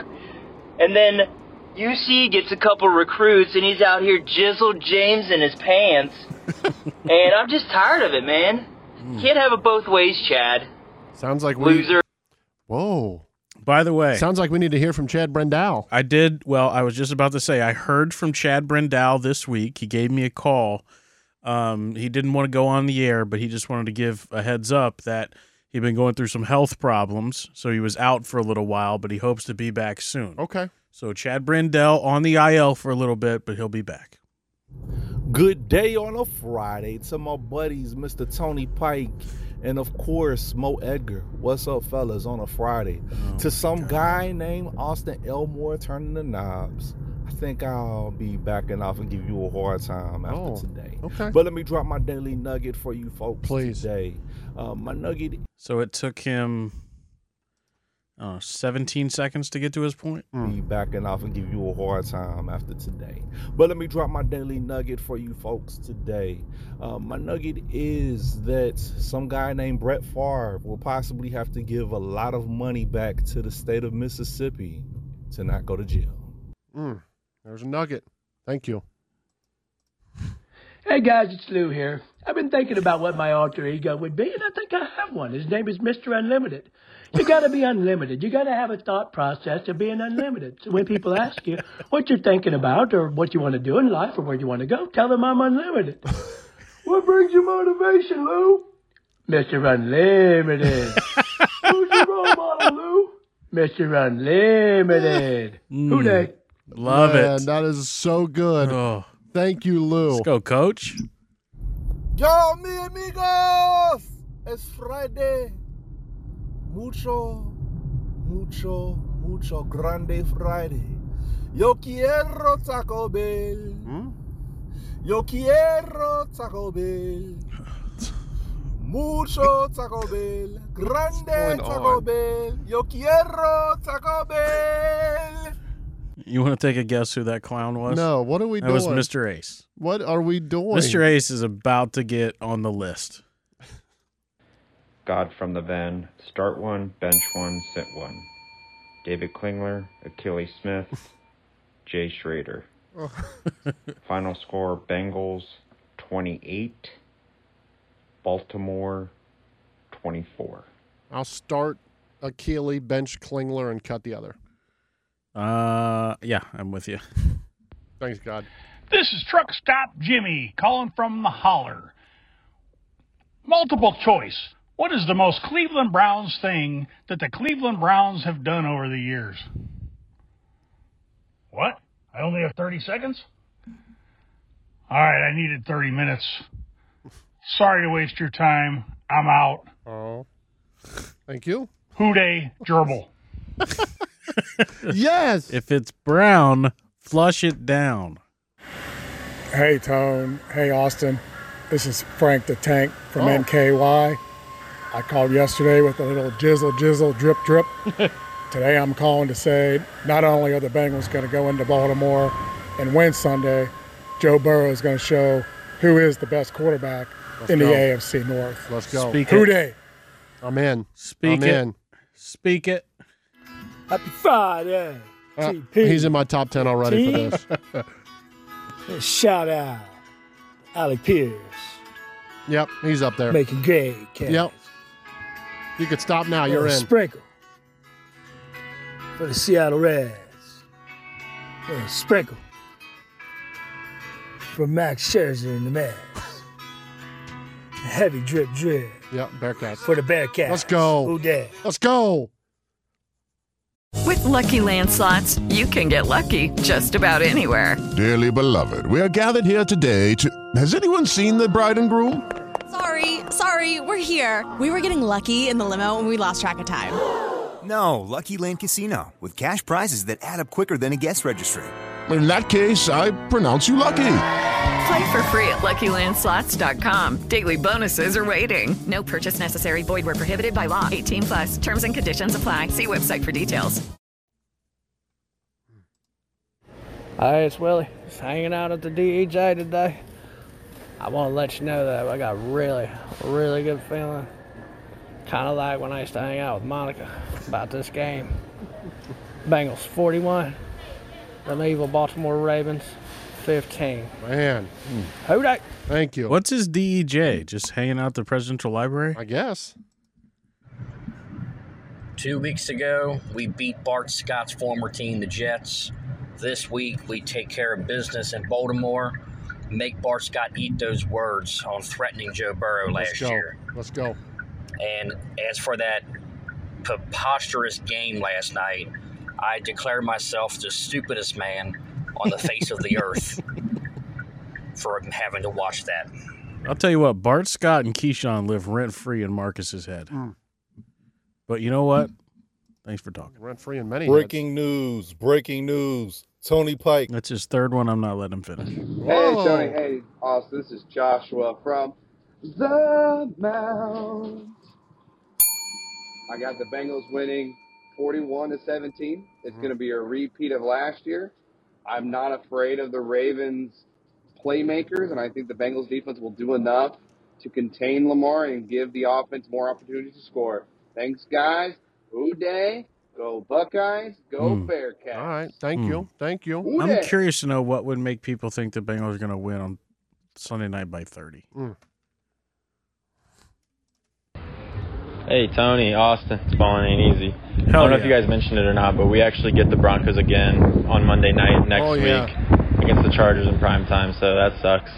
But um, if you guys had to invest in tickets to one Bengals game this year, w- which game would you go to? Because tickets are expensive. I think I'm going to go to one regular season game, and hopefully the postseason. Bills. Just uh, let me know. Bills. Uh, yeah, probably Buffalo. I don't think anything else really tickles my fancy. Maybe Deshaun when he's here. Towny, snackhead. What's up, Garth? This is Girth Brooks. Yeah, good to hear from you. What is the NFL doing with these Thursday night games? The product was extremely bad last night, but it's been bad over the years. They need to push it back to Friday nights or something. There's no game plans in place, and the players aren't getting enough rest. Injuries. Be better. Have a great weekend. Thank you, Garth. I love Girth. You know, one of the one of the OGs. of this Correct. segment. Hey Tony, it's Tom in Cold Spring. Just wanted to ask you a question if you don't mind answering it. Mm. How many years of service do you have in the NFL as a player and Two. what does that equate to to a yearly pension? And Zero. Just curious how set up you guys are with a few years in the league. Zero. Hope you'll be honest with us. Yeah. No, let me be real honest. Let me be real honest. Yeah. Uh, two years accumulated, zero pension. Mm. That's I think you have to play what 50 games to get a pension. Yeah, that like four years, something like that. Mm-hmm. I'm nowhere close. You all right?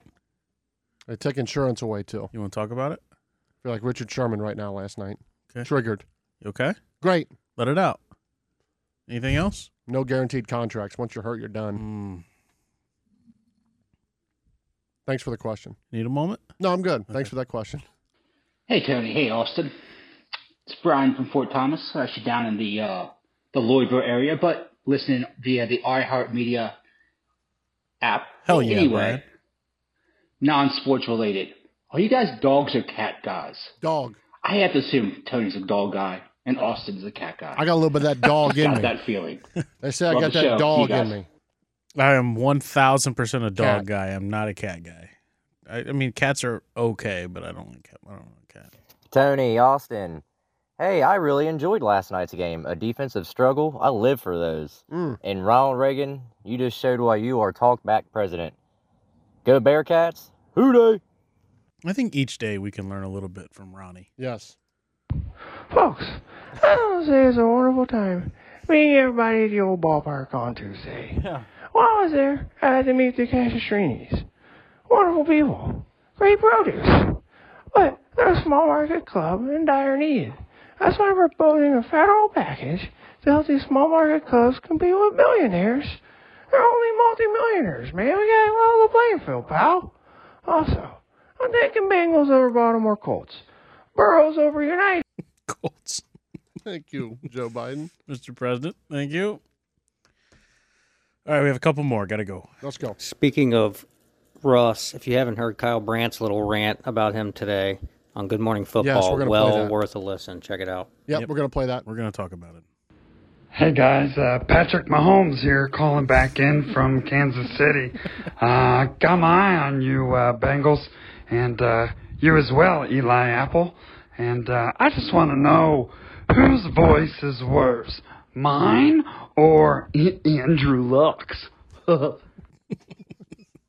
It's Mahomes. Yeah, thank you. Hey Tony, hey Audie. This is Richard from Evendale. Hey, Rich. My question is, who was your favorite NFL quarterback when you were growing up as a kid? My favorite NFL quarterback was Troy Aikman because the Dallas Cowboys were America's team. But I see the Bengals can replace this generation as America's team. But who was your favorite NFL quarterback growing up as a kid? Probably Peyton Manning. I was going to say Peyton for me was Easy. like larger than life. Yep. Yeah. Easy.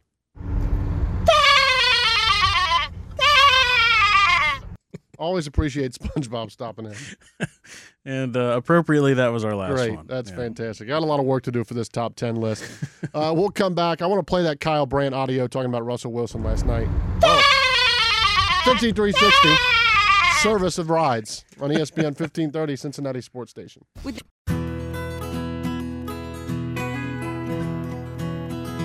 Oh, man. No better way follow up talkbacks than with little Angel Ridge. Cincy 360, a service of our friends at Rides. Austin, that uh, the talkback we had there that was asking about the uh, Kyle Brandt audio. Good Morning Football NFL Network. Uh, Kyle Brandt had this to say today as it relates to Russell Wilson in Denver. Take a This is listen. going places really fast. The last play is meaningful, not in just that it was KJ Hamler or not that he missed. It's the reaction afterwards from Hamler. It's spiking the helmets. It's that I, I don't know. I don't know when Russell Wilson turned into Mitch Trubisky, but uh, I wish he would turn into Geno Smith so they could win a game. okay, because Geno makes that play ten times out of ten, and then afterwards, you know, they got a fourth and one. They want to go for it. I mean, look at that. That is a teammate that is on national television as at home. Afterwards, it's just perfect. They they pass when maybe they should have run. I think Russell Wilson is one of the least authentic personalities we have in this Wow. league. I think Mm. Russell Wilson is a poser. And that Whoa. doesn't oh. mean he's a bad person. I actually think he's a good person. I think he tries to be something that he's not. And when you make the $245 million, you either got to be a really great guy with the locker room who loves you, or you got to be an amazing player. Brady, who makes half of what Russell's making, is both. Rodgers, MVP. Patrick Mahomes, both. Allen, people love him. He's amazing. Kyler, we'll find out. Russell Wilson, first of all, the NFL, the Broncos fan base has no history with him. They have no allegiance to him. This is not a Seahawks thing that they drafted him, they grew up with him, he's their guy. None of that. You know, I, got, I work the, the NFL honors. I work the red carpet. Kelsey comes by, Rodgers comes by. Russell Wilson shows up with his sunglasses and his wife, and they, I think they think they're, they're Jay Z and Beyonce, and they will literally put their hand up and say, No, we're not talking. Why? It- it- because you think you're that cool and you're that famous and you're that amazing and everything is so perfect. That does not work in a locker room unless you are really good or really, really good guy. It just doesn't work. 245 million bucks, that can come unraveled fast. And especially when you're missing throws like that and you're putting up nine points in a nationally televised game. Um, look out. This could come off the rails. It could. I think there's so much truth in that. And again, this isn't piling on Russell Wilson because he is, he's a good football player, but he brings a lot of this on himself with how he carries himself outside of the game. He does. It, it's just it's it's almost cringe worthy the, the some of the audio that you pick up on the sideline of him, you know, getting on teammates to cheer for the defense and call out run and pass. Like authenticity is easy to to pick out in the NFL. Right. And, And, it's and- also harder when you got $245 million and everyone in that locker room is looking to you Right. and you're doing nothing.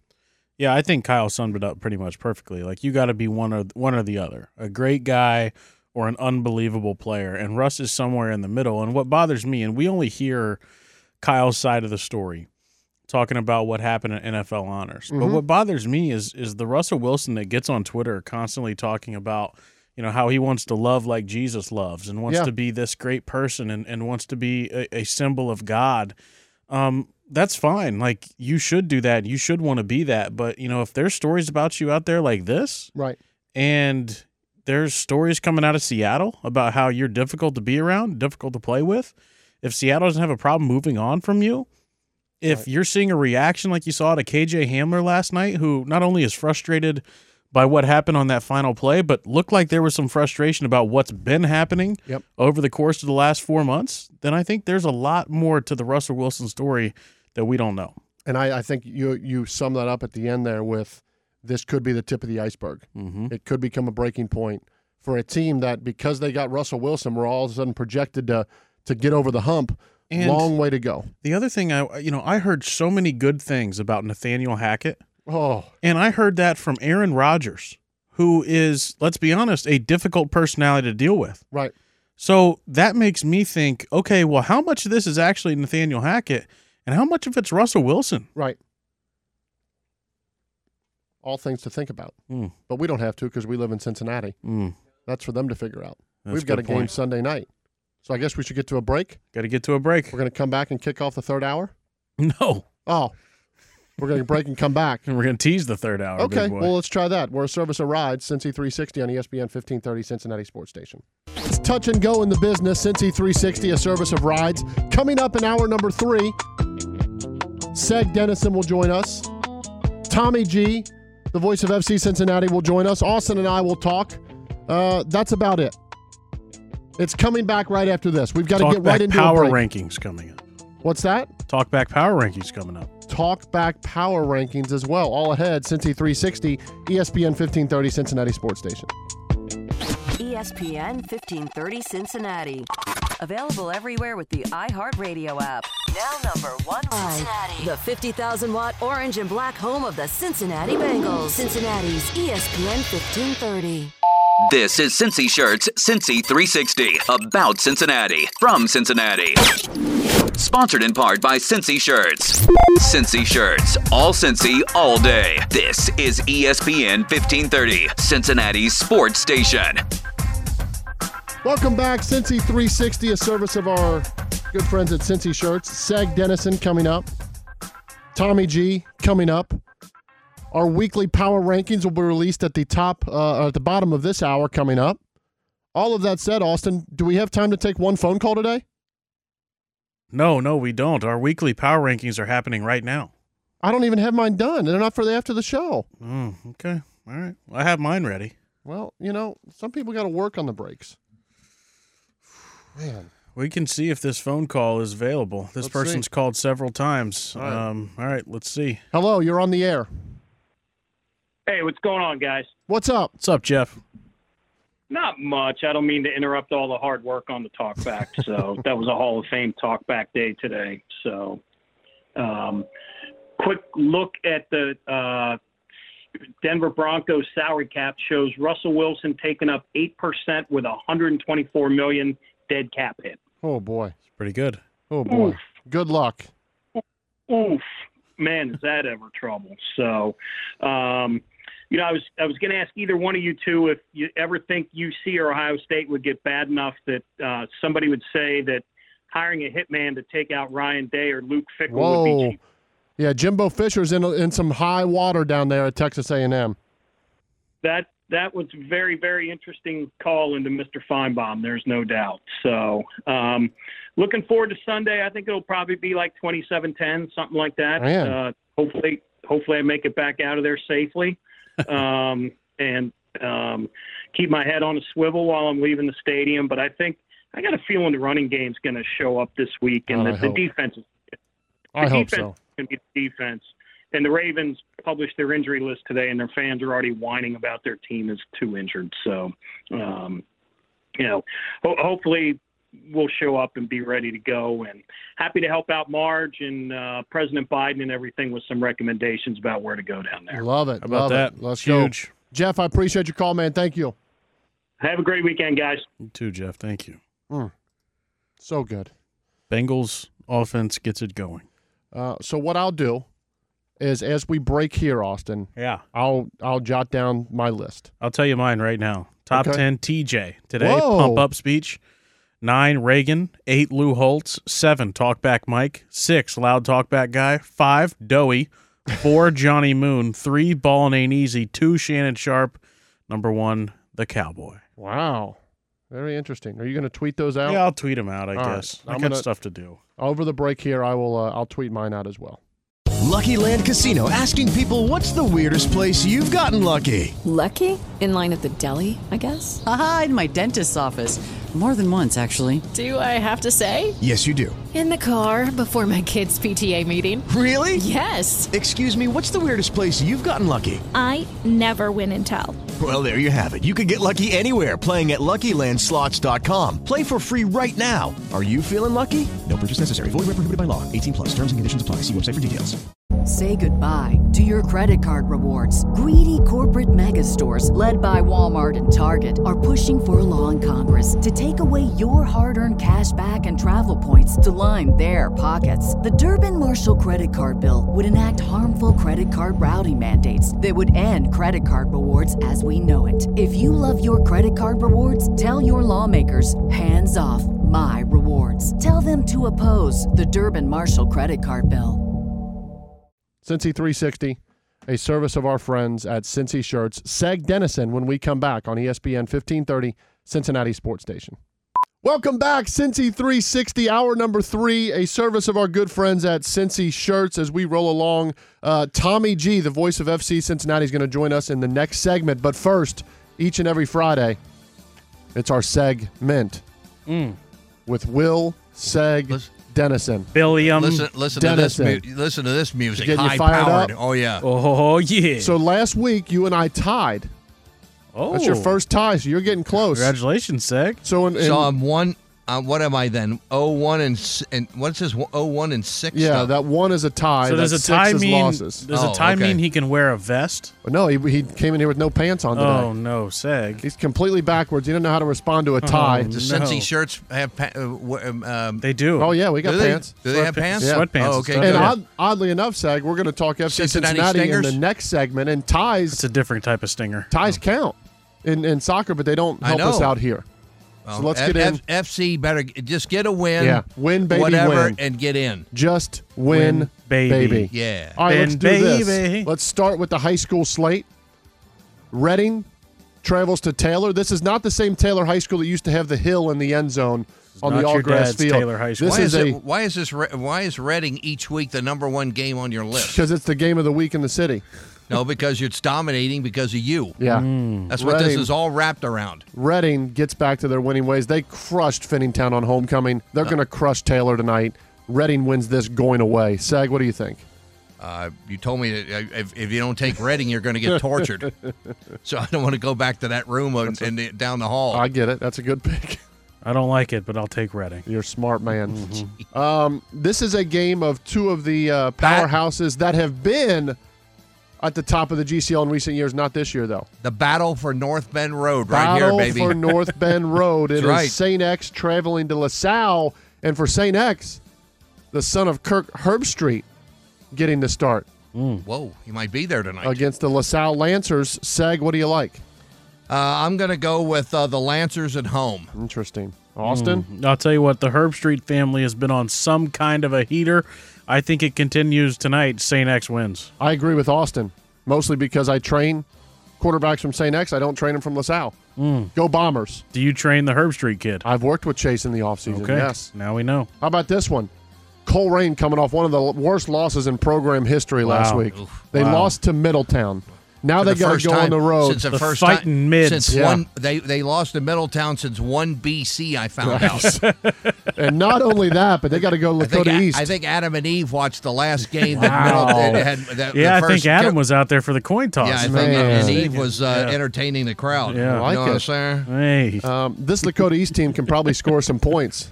Austin, I'll let you go first. You know, here. the great Luke Combs once said, "When it rains, it pours," Wow. and that's how I feel about Colerain, Lakota East, big in this man, Seg. Lakota East, baby. Whoa! Yep. On this guy Sorry. has sold out so quick. Sorry. It's ridiculous. I'll take They got East nine as well. guys that's going to go to the NFL. This is the first time since we've done these picks that I've picked against Colerain. Hmm. Okay. And I'm doing that for you, Seg. Oh, thanks. Don't tell Kerry Coombs. Moeller heads up to Cleveland St. Ignatius. Moeller put together last week, I think, the most impressive win of the season because I watched that Elder team annihilate St. X, who Moeller struggled with. Correct. Moeller crushed Elder at Nippert Stadium. I think Yeah. they put up 42 in the first half. This is normally a game where I'd lean because of the travel to Ignatius. I think Moeller's a different animal this year. I'll take the men of Moeller. Normally, this is the state championship Yes. game. Yes. It had what for years, right? Mhm. These two go Big Mo. There it is. Austin.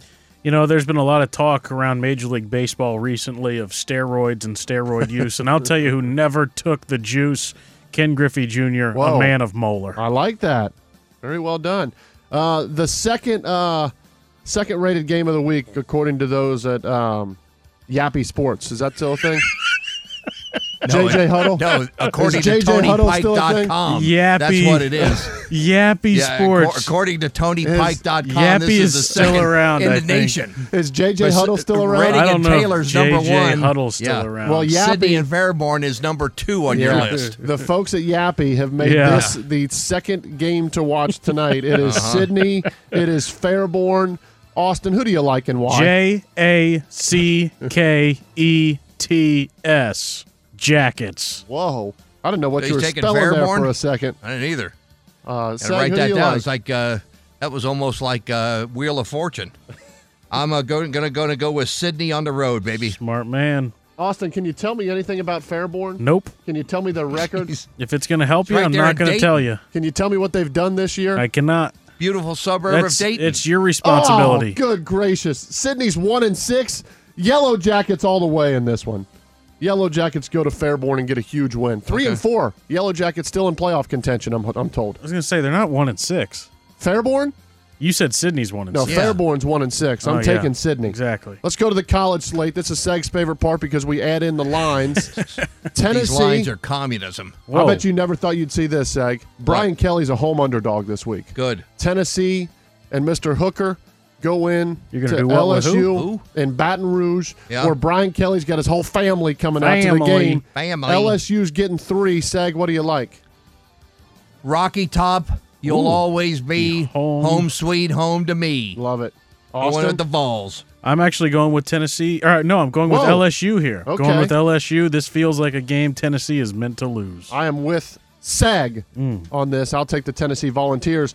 A top 20 matchup, Seg, that no one in college football thought we would get That's true. this season. It's number Yeah. 17 TCU at number 19 Kansas. Game day is going to be there. Wow. Frogs they're- and the Hawks. And they're giving Kansas six and a half. It's not enough.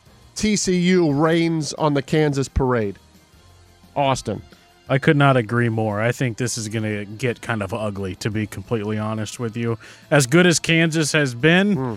they come back down to earth this weekend. How about what TCU did to Oklahoma last week? Exactly. That is not going to be good. Seg, what are you thinking on this? I'm going with the Horned Frogs. Very good. Very Andy good. Dalton would love that. This is what many thought was going to be the Jimbo versus Nick Saban game. Hmm. There's questions They love about each other. Yeah, there's questions about Bryce Young playing.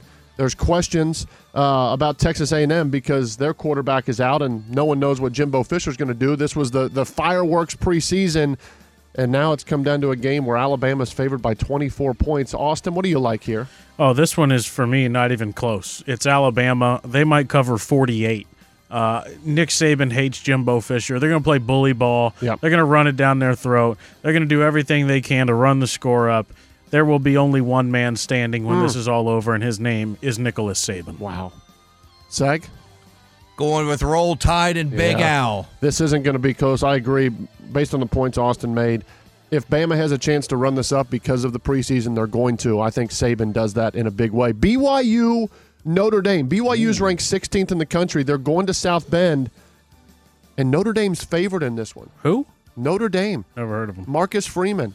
Seg, what do Rocky you think? Boiman. Roddy, Rocky Boiman. What do you like in this one? Going with the Cougars Really? in Wow. South Bend, baby. Okay, Austin. Well, it's in Las Vegas, not in Oh, South that's right. Bend. Oh, it is? That's right. It's because a- it's well. the It's the Shamrock, Shamrock Series special. game. Series. Um, the Shamrock Series game. Yeah. Yeah, I'm never going to pick Notre Dame to win anything. Okay. So I'll take BYU. I'll take Notre Dame. I'll take Marcus Freeman getting this team right, and I figure I got I got to get a point on you guys at some point. South Carolina. Do the winners get Shamrock shakes from Yes. McDonald's? Yes. I could go for about Okay. four of those right now. South Carolina, Kentucky. This Come spread started at 10, 10 and a half, and now there's questions about about Will Will Levis. Levis? Is he Right. going to play? Is he not going to play? It's all the way down to six and a half. Did Mark Stoops call you this week? Not yet. Oh, I don't oh, think. that's right. You don't have any. I'm, I'm out in college. I was going to can only say do the yeah, NFL you- stuff. That's okay. Hmm. Mm. Although now Sorry. you may not get a COVID year. I'll see. You might be uh, you might be headed to, to Lexington. I don't care if it's- Saturday night. I don't care if it's Will Levis or not. UK. You don't want to be in blue, do you? No, UK covers this number. Zach, what do you think? Cats. C I'm A shocked. T S Cats Cats Cats. Austin. Kentucky. Okay. Uh, Ohio State, Zach, for the first time in two years, is going on the road this weekend.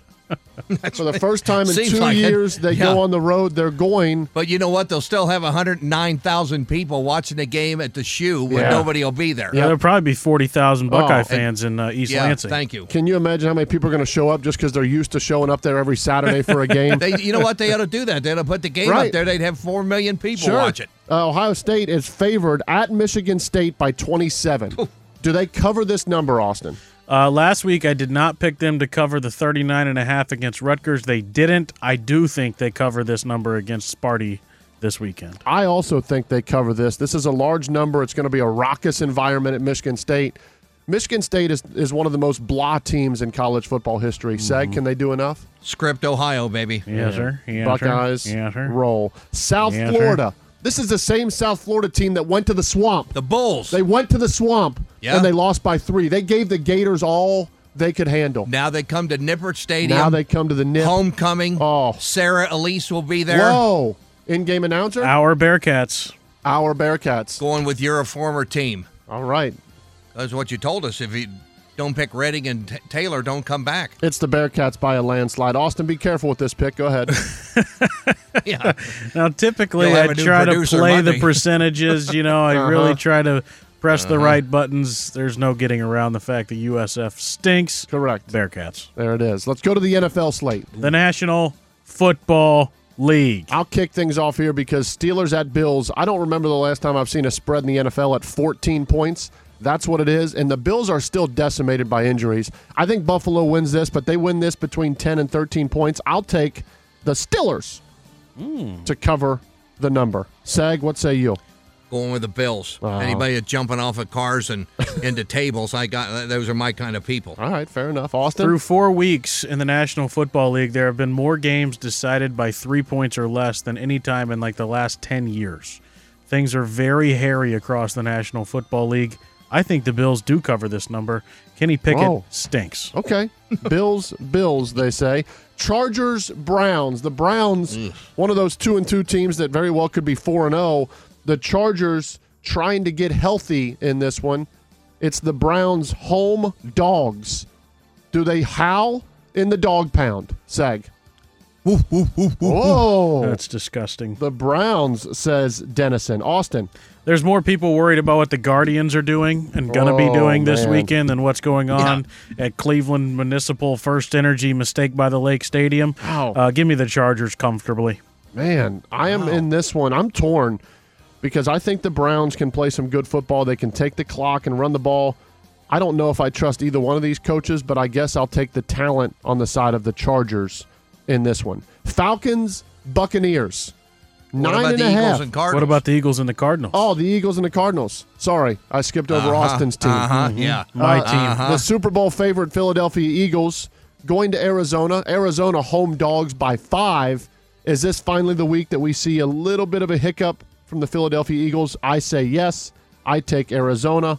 Austin, what say you? I don't think so. I think five is the perfect number. I think they win by six, 27 21. Okay, say. Philadelphia. Fly, Eagles, fly, baby. Damn right. I am gaining a lot of ground here in this NFL segment. Falcons, Buccaneers. The fighting Marcus Mariota's versus Tom Brady, whose life and fight in court is about to begin with Gisele. Hmm. Wow. Tom Brady has not lost three games in a row in over 20 years. Did the hmm. Bucks call you yet? They're. I, I have Can't the say? hotline here. I can't, Can't say. say? Uh, that would be tampering. I can't say Your much. phone's ringing. It's, what is what's their area code? No, that's just McDonald's. Oh. Um, I can say. I'll take uh, a big, large, yeah. uh, Big Mac meal with a large Coke. Yeah, they got the adult toys back. Oh, okay. Oh. Oh, Really? Uh, What- Buc- wait, what kind of toys? Uh, uh, Falcons are The four hell? zero against the spread this year. Buccaneers cover New this McDonald's. one though. I'll Wow. take the Bucks. Sag. Bucks. Why not? Um, no, I disagree with this 100%. I think uh, Tampa wins the game, but I think Atlanta covers that number. All right, Raiders. The Raiders. Yeah, they're heading to Kansas City. Kansas City seven. Excuse me for They're doing giving seven. Pardon you. in this. Bless you. Austin. Uh, Kansas City might win this by 21. Ow. Yeah. Sag. Pat, Patrick Mahomes and Mr. Kelsey. Okay. And this is tough for me No, it's not. because I, th- I I do think the Raiders are better than their record, but I think Kansas City at home has way more than enough firepower Amen. On a on a on a Monday, night. Monday night. night, yeah. And then the big one. This is the big one. Cincinnati traveling to Baltimore, 8:20 on Sunday night. Baltimore losers of 5 in a row at home. Bengals cannot afford to go down 0 2 in the division. Both teams to 2 and 2. Yep. They've gotten different paths to get here. Baltimore I think has only trailed in games for like a minute combined. It's been absolutely crazy at times. They've been the best team in football and then they were the worst. The Bengals trying to find consistency. The Ravens are favored by 3. I'll let you go first, Seg. Who they, who they, who they think going to beat them Bengals? I love it. Shocking pick. I love Seg. it. I am riding the Bengals train as well. Bengals win this. Joe Burrow has another field day against the Ravens. Austin? I don't think it's pretty. As a matter of fact, I don't think it's very good looking at all. Oh. I don't know how they're going to do it, but the Bengals will win this game by four. you know, this is a. This could come down. You know, nobody's talking about it. McPherson Money, versus Money Tucker. Mac versus Tucker. I love it. They McPherson could had be a bit of a nailing bit of a one- groin injury this Whoa. week. One, one guy, whoa, he, one guy could be hitting him from seventy. The next guy to eighty. You're right. Mm. You're right. Our bonus, because I want to put a bonus in so we now can, you know, break these ties if if need be. Mariners, Blue Jays today. Luis Castillo and the Seattle Redlegs Yep. on the mound against the Toronto Blue Jays. Sag, who do you like in this one? Got to go with Castillo, man. Mm. Austin? Toronto. Man, I'm going with the Mariners as well. That's it. Suarez, Winker, No, Winker's not playing. Winker didn't even Oh, make that's the right. roster. Kurt He's hurt. Casali in there. Yeah, and his kid. My, my man. and his kid. Uh, Cade. Sag- Cade Casali. Cade Casali. Thank- Thanks for joining His us. His kid, Cade. What do you got on the circuit this weekend?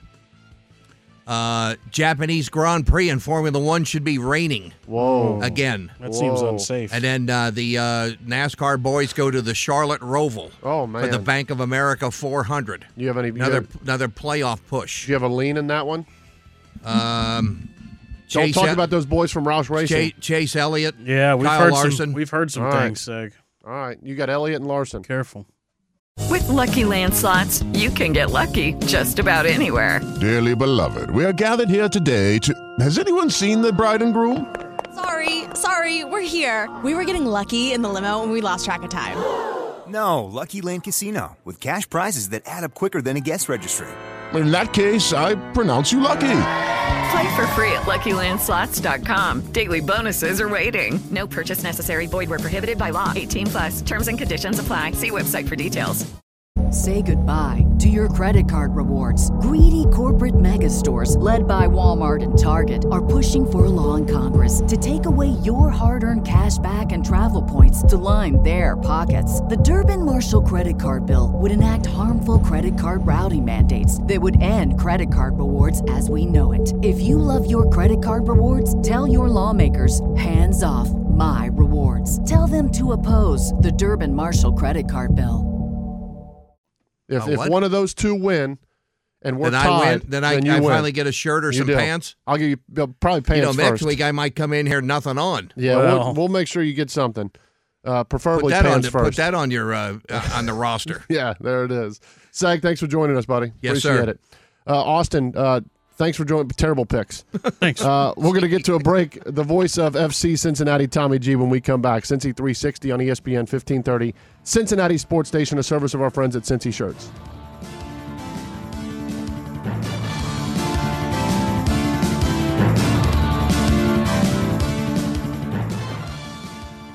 Welcome back, Cincy 360, a service of our friends at Cincy Shirts, as we near the end of this Friday edition of Cincy 360.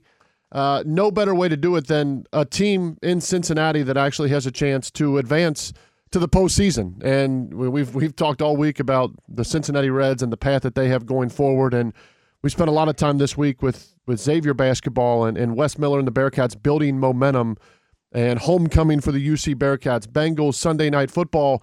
FC Cincinnati has a big one this weekend as well. Let's talk to the voice of the Orange and Blue, Tommy Gallardo, joining us right now. Tommy G, what's going on? Tony, I'm great, my friend. Uh, good to hear from you. And yeah, it's an exciting uh, decision day on tap Sunday at two thirty. Let's uh let's talk before we we look into the future. Let's talk about what was because last time we spoke, it was uh FC getting to play against Seattle and knowing that, you know, a, a result in that was going to set them up because of the schedule going forward. They get the point against Seattle, but then Chicago, who's not a very good team this year, comes into TQL Stadium and takes a 3 nothing lead. They hang, hang on to win 3 to 2. What went wrong in that Chicago game? Shoot, I mean, uh, really just a tough week for the team, right? Their their form dropped a bit. Uh, you know, the Seattle game, uh, a long trip out there and, and maybe a little bit of heavy legs on turf in the game. But look, you can't make excuses. You were up a man for 20 minutes in a 1 1 game there and, and, had a chance to get a win. And in hindsight, if they, if they get a win, they've already clinched the playoff spot, right? Um, and, and same being if they had gotten anything out of the game against Chicago, even a draw, now in hindsight, based on how other results have gone, they would have already clinched going into Sunday's game. So, uh, you know, certainly a dip in form uh, in the last two games. And I think if you're Pat Noonan, um, you know, it's something that, that you're looking at this week as you get ready. At the same time, this team is uh, 11, 9, and 13. Right. Uh, that means they've lost nine times all year, right? which is a vast, vast improvement. They're on the cusp. Uh, there are nine scenarios in which the games play out um, that qualify, or nine scenarios in which the games play out on Sunday of the teams of interest, uh, the three teams fighting for two spots. And in eight of those nine scenarios, FC Cincinnati's in the playoffs. And the disaster scenario is where the Orange and Blue were to lose, and then Columbus and Orlando get a draw. But uh, look, you got to go to DC.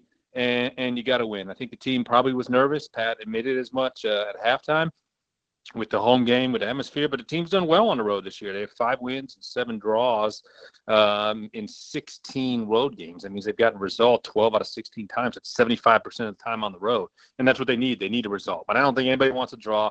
You're going to play the worst team in the league in DC United. It is combobulated with a new head coach in Wayne Rooney. Uh, some new players in, some player, uh, you know, one player who's out on uh, disciplinary action, another who's out on a red card.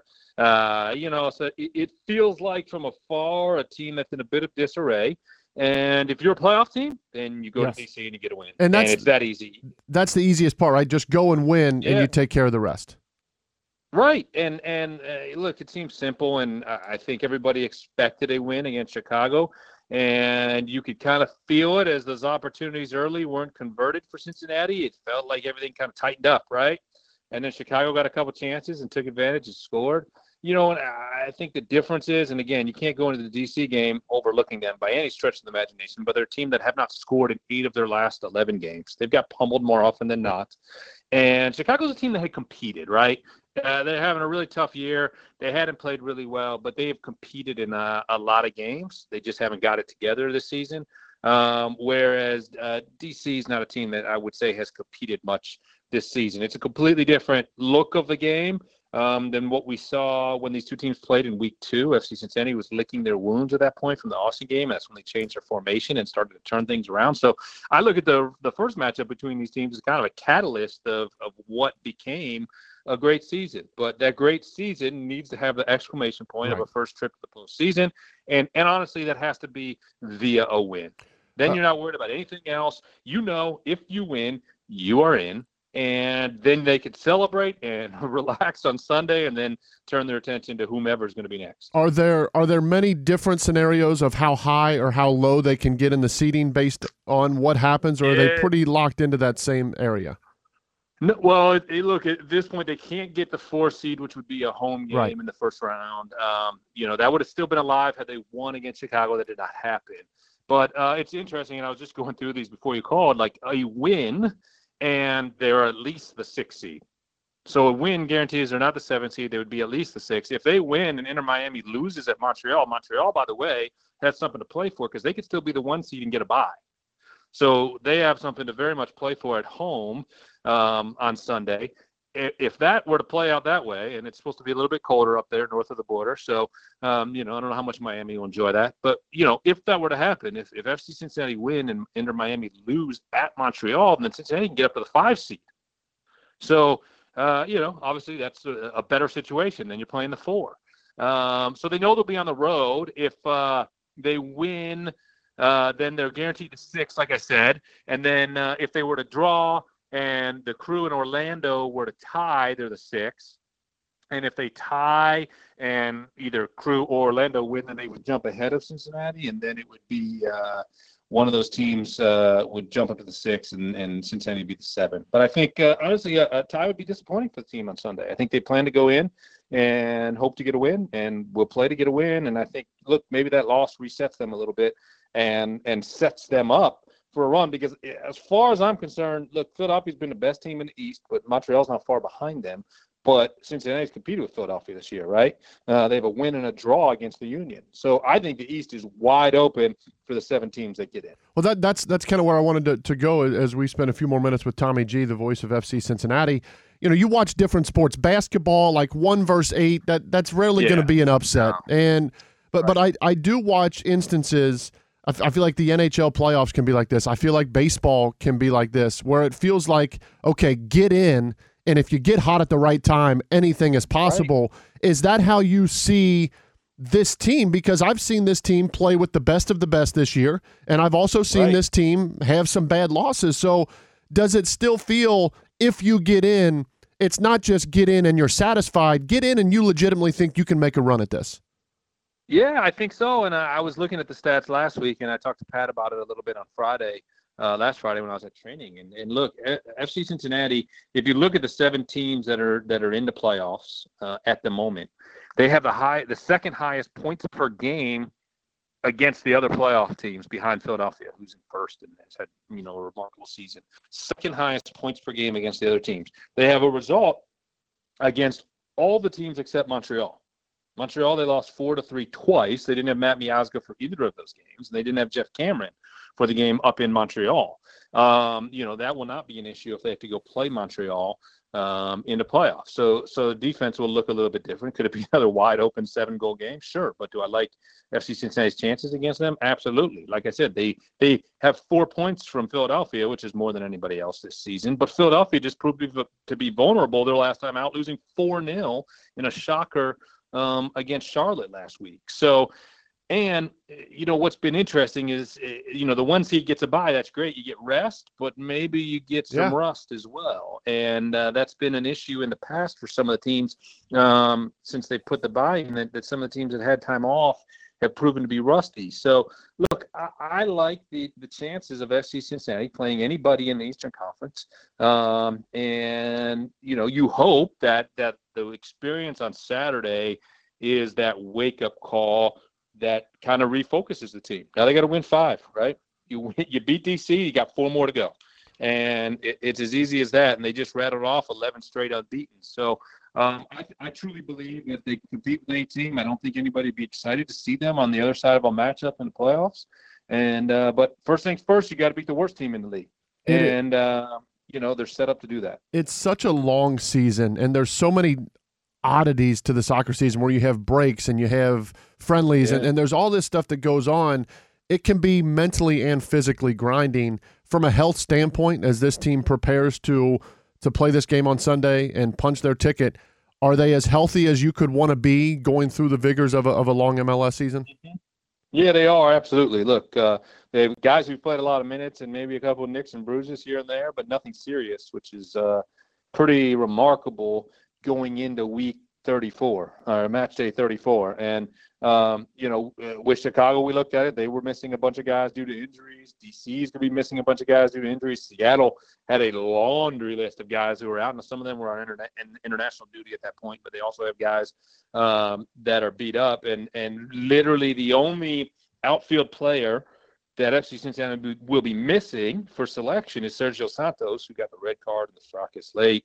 Literally, as I say, don't anybody get a red card out of this, then the referee reaches to his red card and sends off Sergio. So he's not available, and he's missing the spark off the bench um, with his pace that he that he brings out there. So is that one kind of tough to lose? Absolutely. But if you're chasing a goal late, and uh, you know Brenner and, and Brandon Vazquez have anything left in the tank, they're going to go till they're empty because this is it, right? Uh, go get the win, and look, hopefully it's comfortable. You know that would be the best case scenario is that it's three 0 and everybody can exhale a little bit in the last 15, 20 minutes. Everybody back here in Queen City isn't popping their their heart pills, uh, trying to get through the last 20 minutes of the game, and uh, you know, or pouring themselves an extra drink or or whatever their vice is to survive. Um, you hope that um, you know the situation plays out that it's that it's a convincing win, and then as it winds down, then we start to look. Okay, what's Mi- what's Miami and Montreal? Oh, Right. all of a sudden Montreal beating Miami. Okay, five seed it is. Game on. It's going to be New York or it's going to be New York City. Um, you know, and and those seem to be the two most likely if it's the five seed. Um, and those are teams that, that they had four draws against this year. So game on, right? you can't end in a draw in the playoffs. So I think let's it's see what happens uh, if if that one has to be decided. And I just think it's remarkable. Like, talk me through because what MLS does on Sunday is very unique to to their Yeah. sport and their sport only because it kind of eliminates you know what you can do scoreboard watching throughout the day because from my understanding all these games start at the same time. Correct? Yeah, all the Eastern Conference. I think I want to say in, in, in 2019, in our first year when we went to DC for Decision Day as well, I want to say that they started every game in the league at the same time. Now they're going to start the Eastern Conference at 2:30, um, and the Western Conference at five-ish, maybe 5:15, something like that. So all the teams will play simultaneously, and you're right. It eliminates the ability of teams unless you're so far out ahead Right. that your positioning is determined. And that's not the case for anybody in the Eastern Conference. Um, LAFC is the only team in the league having won the Supporters Shield that will be able to rest guys if they so choose. But remember, they have the bye. So, do they really want to rest guys that long? Maybe if they have some some minor injuries that folks don't know about. But you know, Philadelphia still has the one seed and that bye at stake. So obviously, they want to win the East. Montreal could get to one, so they have to fight for that. New York City and New York are not locked into their three and their four. Um, New York City's locked into a home game, and, and New York's hoping to land there as well. So, you know, they have to play. And then Miami, Cincinnati, Columbus, Orlando are all, you know, Cincinnati, Columbus, Orlando are, are, are, are buying to get in, and Miami's buying for a seed and, and even potentially a home game. So everybody has to play.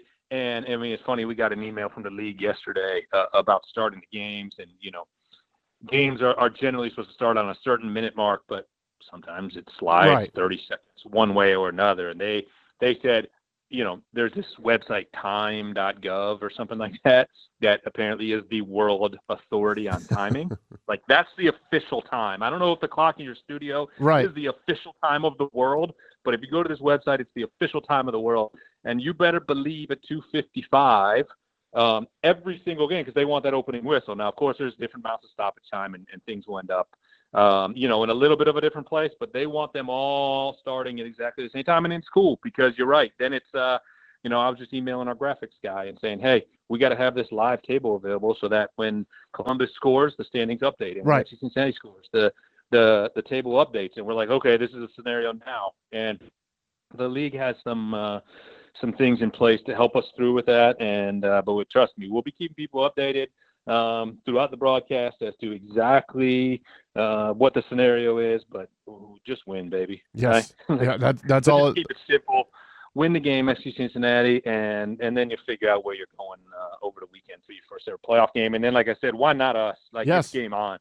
Get in. Why not us? Get in if you're and in, see what happens. You have the chance to play until early November, and and if you're if you're a fan of the orange and blue here, then then that's all you could ask for. Couldn't say it better myself. Tommy G, the voice of FC Cincinnati. Before I let you go, I, I got to ask. There, There's the NFL is just riddled with two and two teams, right? And and there's teams that probably feel good about two and two, and there's teams that probably feel bad about two and two. Uh, yeah. I know that you were frustrated with the outcome of the Chicago game. Were you more frustrated with that, or these losses to the Jets and the Falcons? I mean, uh, uh, probably the Chicago game. At this point in my life, probably the Chicago Yeah. game. Um, Just give Nick Chubb the ball. the- yeah, like uh, yeah. I mean, is it that hard? Like you have one of the best running backs in the league. I just don't understand. And, and and we play this game over and like I, I'm screaming at the TV. There's there's about eight guys in my neighborhood who are Browns fans. We're all on a group chat together, and everybody's texting the same thing, like feed the Chubb. Yep. Feed Nick Chubb. It's not that hard. Give him the ball. And, and, I mean, sometimes it, blow, it blows my mind, even when they have a chance to, you know, run the clock out or whatever. And look, Kareem Hunt's fine. I love Kareem Hunt, but feed the Chubb, man. Yes. Give the ball to Nick Chubb. Like I don't get it, man. So yeah, Saturday night the Chicago loss was, was insanely frustrating because everything was right there for FC Cincinnati. But uh, the Browns got to be better. NFL They're- coaches and, overcomplicating things. yeah, it's uh, it's mind-boggling. Tommy, I appreciate your time, man. Uh, enjoy the finale, and uh, hopefully this team plays a lot more soccer going forward. Appreciate your time as always. All right, let's do it again soon. Playoff preview next week, Tony. Yes, sir. I'm ready to go. That's Tommy Galerder, the voice of FC Cincinnati. We are done. We're out of time for the day. Uh, Bengals pep rally with Dan Hoard and Dave Lapham coming up next, right here on ESPN 1530 Cincinnati Sports Station. Thanks to our friends at Cincy Shirts, Skyline Chili, Rides, and Voke Energy. Thanks to our callers, listeners, talkbackers. Thanks to Austin Elmore. This has been a great week. Have a great Friday and a fantastic weekend. Lucky Land Casino asking people what's the weirdest place you've gotten lucky? Lucky? In line at the deli, I guess? Aha, in my dentist's office. More than once, actually. Do I have to say? Yes, you do. In the car before my kids' PTA meeting. Really? Yes. Excuse me, what's the weirdest place you've gotten lucky? I never win and tell. Well, there you have it. You can get lucky anywhere playing at LuckyLandSlots.com. Play for free right now. Are you feeling lucky? No purchase necessary. Void where prohibited by law. 18 plus. Terms and conditions apply. See website for details.